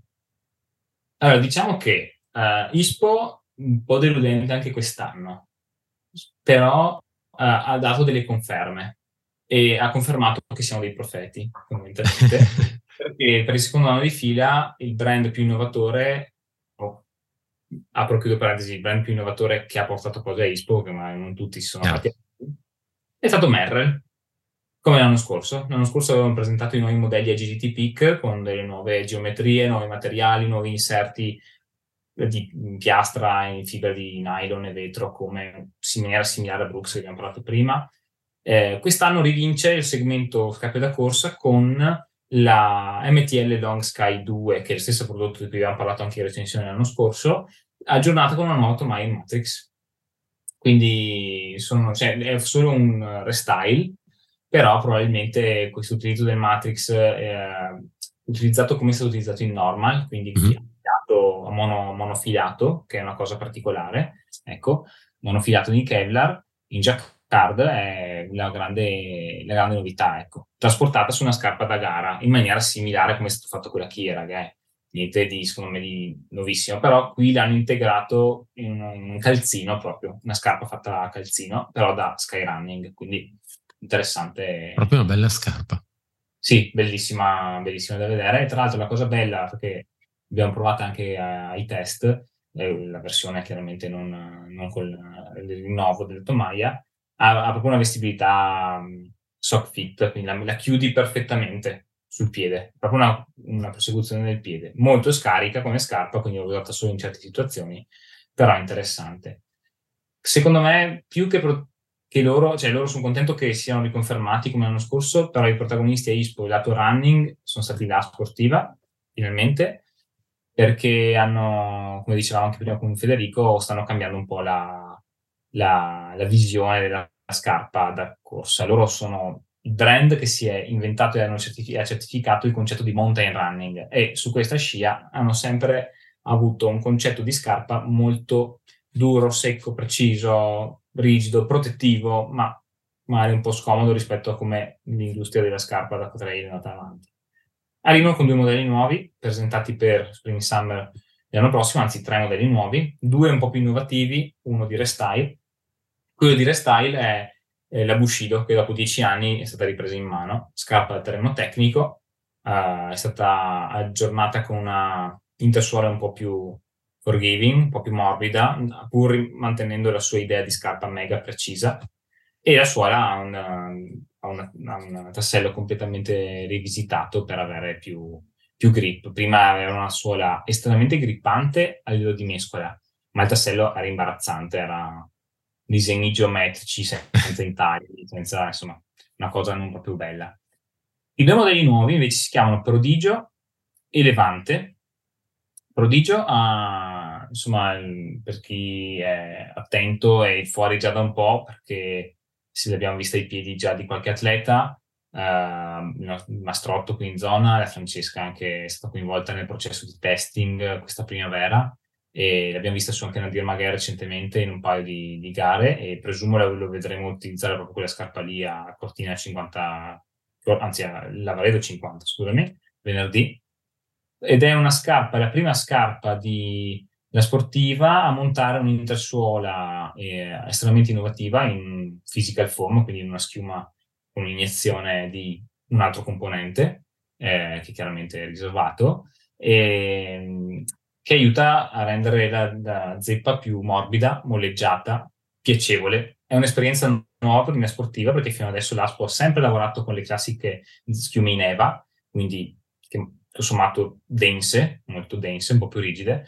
È una scarpa polivalente. Eh, io e Francesca abbiamo partecipato al processo di test tra febbraio e marzo per dare degli input sui tipi di schiuma diversi da, che consigliavamo, noi insieme ad altre persone chiaramente. Eh, la cosa bella è che non è una scarpa elitaria, solo perché ha delle caratteristiche un po' più molleggiate, un po' più dinamiche. Hanno, deciso, hanno optato alla fine per utilizzare una schiuma eh, di media densità che sia morbida, ma che possa consentire anche a un mid packer di, usarla per una gara. Ecco. Molto, molto piacevole. Secondo me lo dico Ale, è una scarpa che tu che arrivi da potrebbe, potrebbe piacerti. Potrebbe funzionare da Catamount ma anche da Salomon, io che sì, grande sì. amante delle Ultra Lab, quindi... Potrebbe, potrebbe davvero piacerti. Eh, non so come abbiano chiuso un po' i lavori sulla tomaia perché eh, questa primavera erano un po' incerti, ho visto il disegno finale nelle foto di Ispo, però so che mh, avevano qualcosa da sistemare, però promette bene, una scarpa che promette Dici che mostreranno qualcosa a allo stand all'Expo di, di Loot o eh, no? Penso di sì. Penso di sì. Comunque sarò su per, un, per sempre il lato media, eh, mercoledì e giovedì. Giovedì è il focus è prodotti Spring Summer, quindi ne saprò sicuramente di più. Perfetto. Come hanno chiuso. L'altra, l'altra scarpa è Levante, molto interessante parlarne perché è frutto di un progetto di sviluppo durato tre anni che ha coinvolto solo atlete donne per creare un prodotto women specific. Quindi um, i famosi tre anni di sviluppo che ormai sì. sono ricorrenti in questa puntata. Citate tra i test, um, parlando con, con appunto, l'R&D da l'ASPO, uh, Giulia Vinco, uh, Mimi Kotka, la, la, la mia, mi scappa il nome, eh, l'altro atleta, Claire Gallagher, ecco, mm-hmm. tre atlete qua, e gli atleti in tutto dovevano essere 5-6 e hanno lavorato su un prodotto che sposasse meglio le forme eh, del piede della donna e anche lì con intersuole che all'inizio dovevano essere un po' più sensibili, poi sono state aggiornate con delle schiume un po' più molleggiate perché deve essere una scarpa da endurance, non, da, non una scarpa mm. veloce, con degli intagli particolari per renderle flessibili. Ecco, è una scarpa con una specie di ghettina anche, tipo Zegama, non altissima, però comunque un po' più protettiva sul malleolo. E ecco, la, non l'abbiamo mai vista in gara fino adesso perché non, nessun atleta l'ha utilizzata, nonostante perché avevano tutti i prototipi con zeppe non definitive, mi dicevano. E secondo me inizieremo a vederle su questa fall winter, qualche atleta comincerà ad averla perché avrà già quella di, di fine sviluppo. Ecco.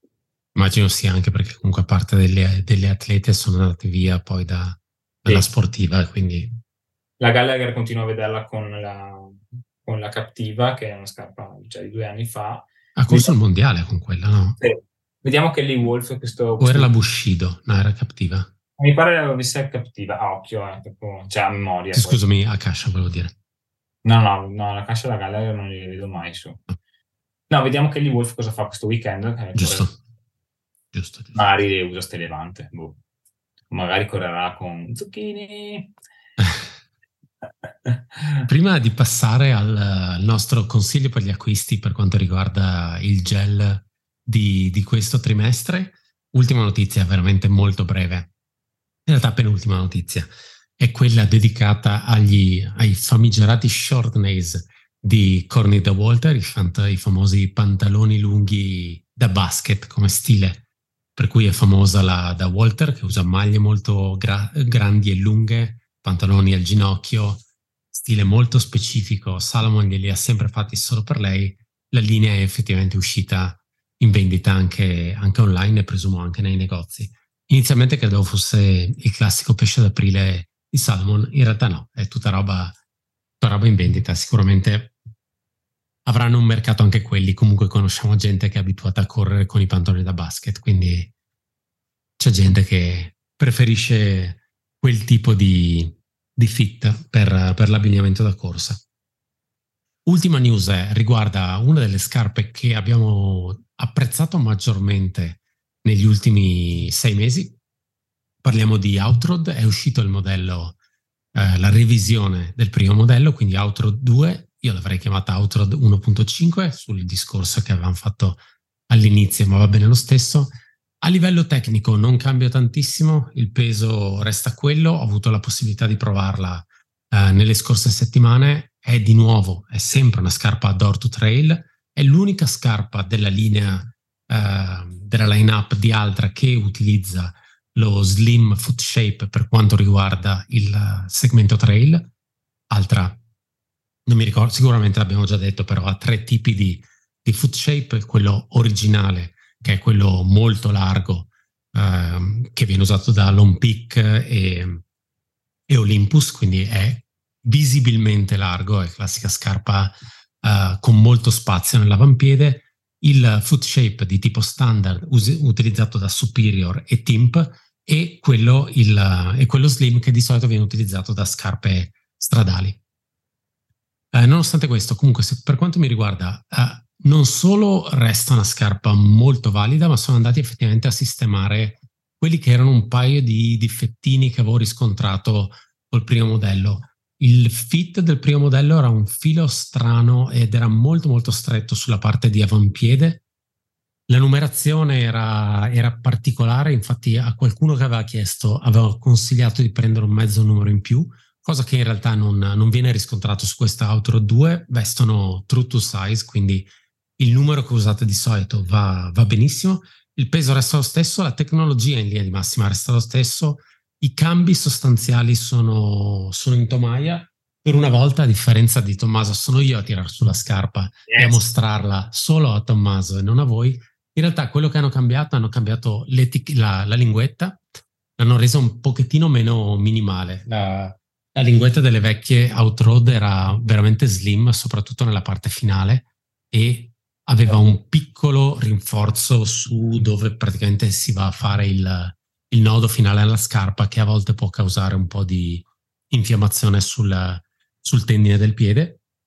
Ma forse la novità più grossa riguarda la parte posteriore della scarpa, che ora è molto, molto strutturata e molto imbottita, molto più rigida di quella precedente. In realtà, a livello di eh, cambi di feel in, in corsa non ho, non ho, notato grosse differenze. Per quanto mi riguarda resta veramente un'ottima scarpa door to trail, direi 20-30 km come distanze massimo.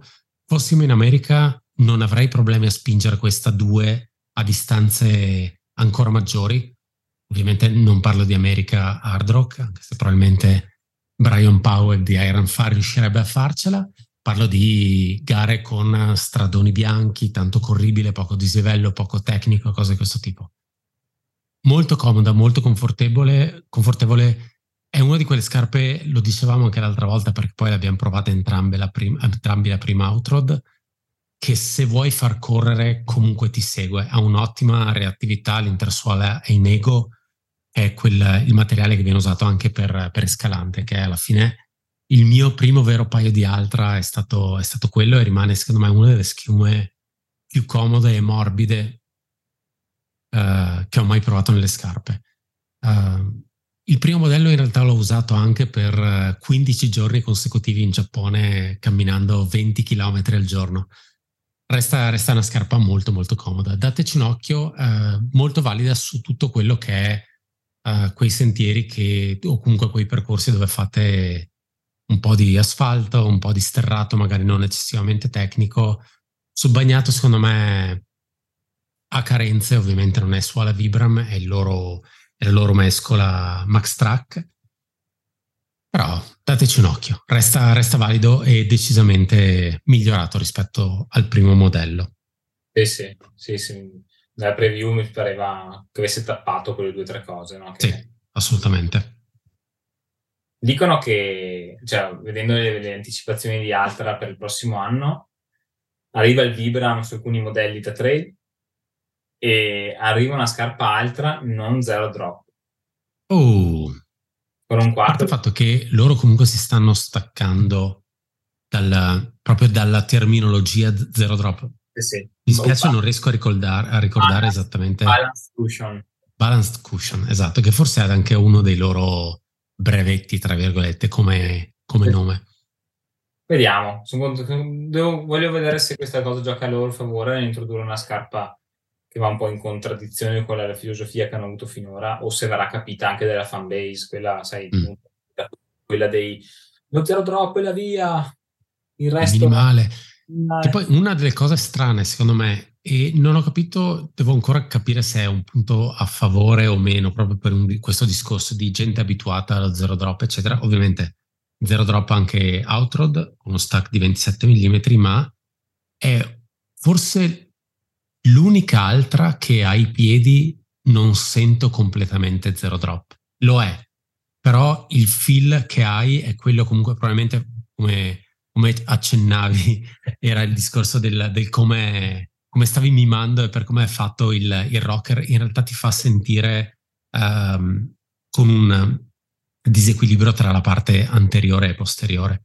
In realtà il, il feel è diverso rispetto per dire ha un, ha un Olympus drasticamente diverso rispetto a una, a una lone peak dove ti senti veramente a terra e ti senti piatto.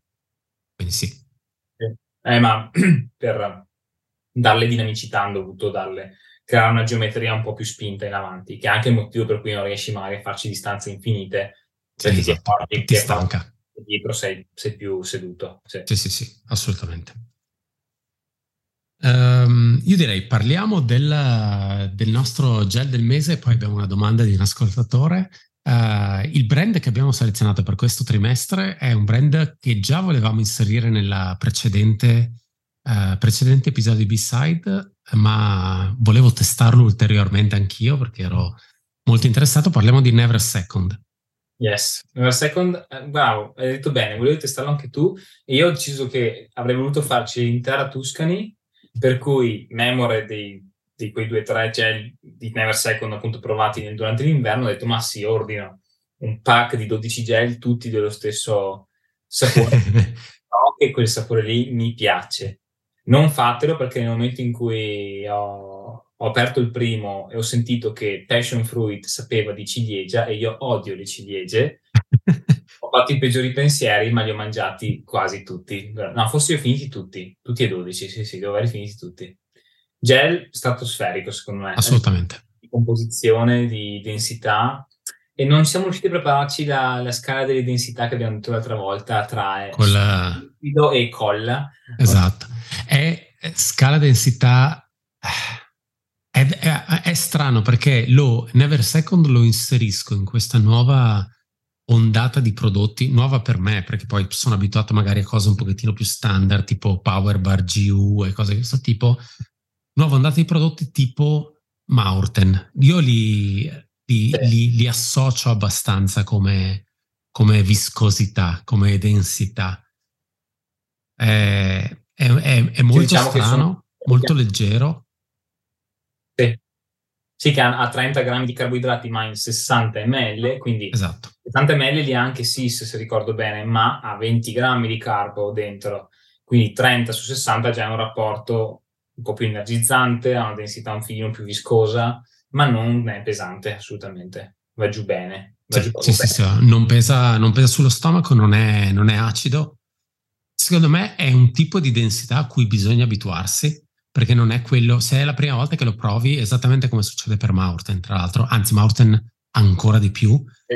uh, non è quello che ti aspetteresti da un gel e, e descriverlo come una sorta di marmellatina è, è sbagliato, è una cosa, è una cosa a sé stante. Um, particolare il fatto che non abbiano tantissimi gusti, ma in realtà quelli che hanno Secondo me non sono eccessivamente forti come sapore e, e, vanno giù bene, a parte il tuo caso del passion fruit uh, a ripetizione, ecco, magari questo fatelo variare. Hanno una versione con caffeina che è molto banalmente chiamata Plus, questa è una di quelle cose che ormai praticamente tutti i brand hanno e hanno appena lanciato un nuovo prodotto che in realtà devo ancora testare, testare. sarei molto curioso, non sono sicuro possa avere un grande utilizzo uh, sul trail, magari può avere un grande utilizzo magari su un caso tipo un Western States dove c'è la tua crew con il frigorifero sì. e te lo tieni in frigo perché questo gel che va consumato da congelatore e ti dicono proprio di non consumarlo da temperatura ambiente o comunque non congelato, non, non ti dicono perché, non so, magari muori, non ho idea, che dovrebbe essere come consistenza alla fine un ghiacciolo. Sì. Quindi oltre a darti l'apporto ovviamente calorico, ti dà anche questo senso di freschezza e riesci a mangiarlo anche magari come qualcosa di solido o comunque come qualcosa differente, di differente rispetto a un gel. La cosa particolare che leggevo sul sito appunto di questi gel è che eh, credo si chiamino ICE, qualcosa C30 ICE, una cosa di questo tipo, è che in teoria dovresti metterli in congelatore in piedi quindi non dovresti tenerli sdraiati. Ho pensato, ok, nessuno mai riuscirà a fare una cosa del genere, quindi non sì. credo sia facile riuscire a mantenere un gel in piedi in congelatore, però magari c'è gente che si costruisce roba per tenerlo. In un video di... il packaging è proprio diverso, immaginati un polaretto. Sì. L'ho visto nel, in un video, in un reel che mi passava Instagram di una gara di gravel in cui vedevi proprio una specie di pit stop alla Formula 1 in cui la, sta ragazza è scesa mentre le sistemavano la bici, le, le davano i rifornimenti, cambiava lo zaino e prendeva uno di questi bustoni, lo apriva in cima, chiaramente c'era una giornata tropicale, era molto caldo e non era ghiacciato, e l'ha proprio bevuto, cioè visto che era bevuto come un polaretto che non era in, ghia, in, ghia, in ghiaccio, sì, in freezer. Quindi Probabilmente sì. anche i Polaretti c'è scritto non consumare da, no, da non congelati. Quella tipa l'ha odiato probabilmente, però intanto era, era, era, probabilmente era buono lo, st- lo, stesso. E dicono che sia particolarmente delicato sullo stomaco, no? quindi un po, più, un po' più digeribile. Ecco. Io li ho trovati ottimi. E Anch'io, confermo. Mi hanno salvato, cioè mi hanno salvato magari anche con un gel più semplice di, di altri marchi potevo fare la gara lo stesso, però non volendo portare via tanti gel perché non avevo provato chissà che, che strategia alimentare, ho preferito andare sul sicuro e prenderne uno, ma della consistenza che volevo io. Eh sì, sì. Si trovano senza problemi anche in Italia, sono importati da una farmacia piemontese che è diventato il rivenditore ufficiale italiano e il mio consiglio è quello di provarli, perché eh, soprattutto per gente a cui piace provare cose differenti, io mi ci sono trovato molto bene, molto leggeri sullo stomaco e io di stomaco con i gel patisco, specialmente alla lunga, gusti buoni, pochi ma buoni, e prodotto un po' particolare e secondo me da testare, nel caso fateci, fateci sapere. Siamo arrivati alla sezione finale, alla singola domanda che ci hanno mandato in realtà eh, ce l'hanno mandata per la mailbag, però il, il, nostro ascoltatore chiedeva specificatamente che venisse risposta in B-side, chi siamo noi per dire di no a questa richiesta diretta e quasi imperativa. Leggo la domanda e la domanda dice, Domanda per B-Side, e qui capite già perché ho, ho voluto inserirla all'interno di B-Side. Okay. Innovate Trailfly GT300. Non è di certo una scarpa nuova, ma ne ho sentito parlare molto bene anche della loro schiuma in grafene. Personalmente mai provata. Avete avuto modo di testarla? Io, ov- io ovviamente no, ma lascio la palla a te. No, allora, ehm, conosco il prodotto, ma non, non, non ho avuto modo di testarlo. La distribuzione è appena tornata, ha fatto un cambio mano ed è tornata in Italia un'altra agenzia, quindi potrebbe essere che presto cominceremo a vederle di più. E tra l'altro inizio a vedere gente che mette hashtag Innovate Italia, quindi magari... O Chissà, magari il prossimo B-Side eh, andremo a sondare su Sarebbe Innovate. Sarebbe divertente. Comunque è un prodotto Max Cushion ed è il primo, eh, o tra i primi prodotti, scusate, di, della linea di, di Innovate dedicato alle lunghe distanze che monta una schiuma arricchita al grafene. Allora, adesso ne abbiamo sentite tante nell'ultimo periodo, iniezione di azoto, iniezione di aria, iniezione di peba, c'è, c'è, c'è veramente di tutto. Eh, chiaramente questa domanda di queste, come si comporta la scarpa non te lo so dire precisamente perché non avendola provata non lo so. La cosa curiosa è che questo grafene non è che sia una chissà che rivoluzione, aggiunto alle suole pare che dia effettivamente una certa trazione, ma ricordiamoci che non tutti hanno voglia di affidarsi a Vibram, quindi tutti i brand creano un proprio, una propria mescola. Innovate ha deciso di farla col grafene per avere una qualche proprietà vantaggiosa, non è detto che sia la suola definitiva. Aggiunta alla schiuma, questa, questa eh, componente dona più resilienza, quindi loro assicurano che alla normale schiuma molle e comoda, l'aggiunta di questa componente permette alla scarpa di durare di più quindi virtualmente di avere un prodotto da usurare nel tempo. Quindi presumo che questo, questo claim sia quello più, più, fa, quello più, più utile. Ecco. Quindi possiamo dare per scontato che la, la suola delle Salomon Soft Ground non fosse in grafene, dato che no, i tasselli saltavano via dopo 10 km. La carta di Salomon secondo me lo era. Direi che con questo siamo arrivati ufficialmente alla fine dell'episodio, anche di questo episodio di, di B-Side. Tommaso ti ringrazio. Uh, a questo punto riprenderemo a raccogliere materiali, domande, curiosità e temi ci ripresenteremo a, a settembre, a settembre sarà probabilmente post UTMB o una cosa di questo tipo. Grazie di aver ascoltato fino a qui, alla prossima. Grazie, grazie Ale, ci vediamo presto.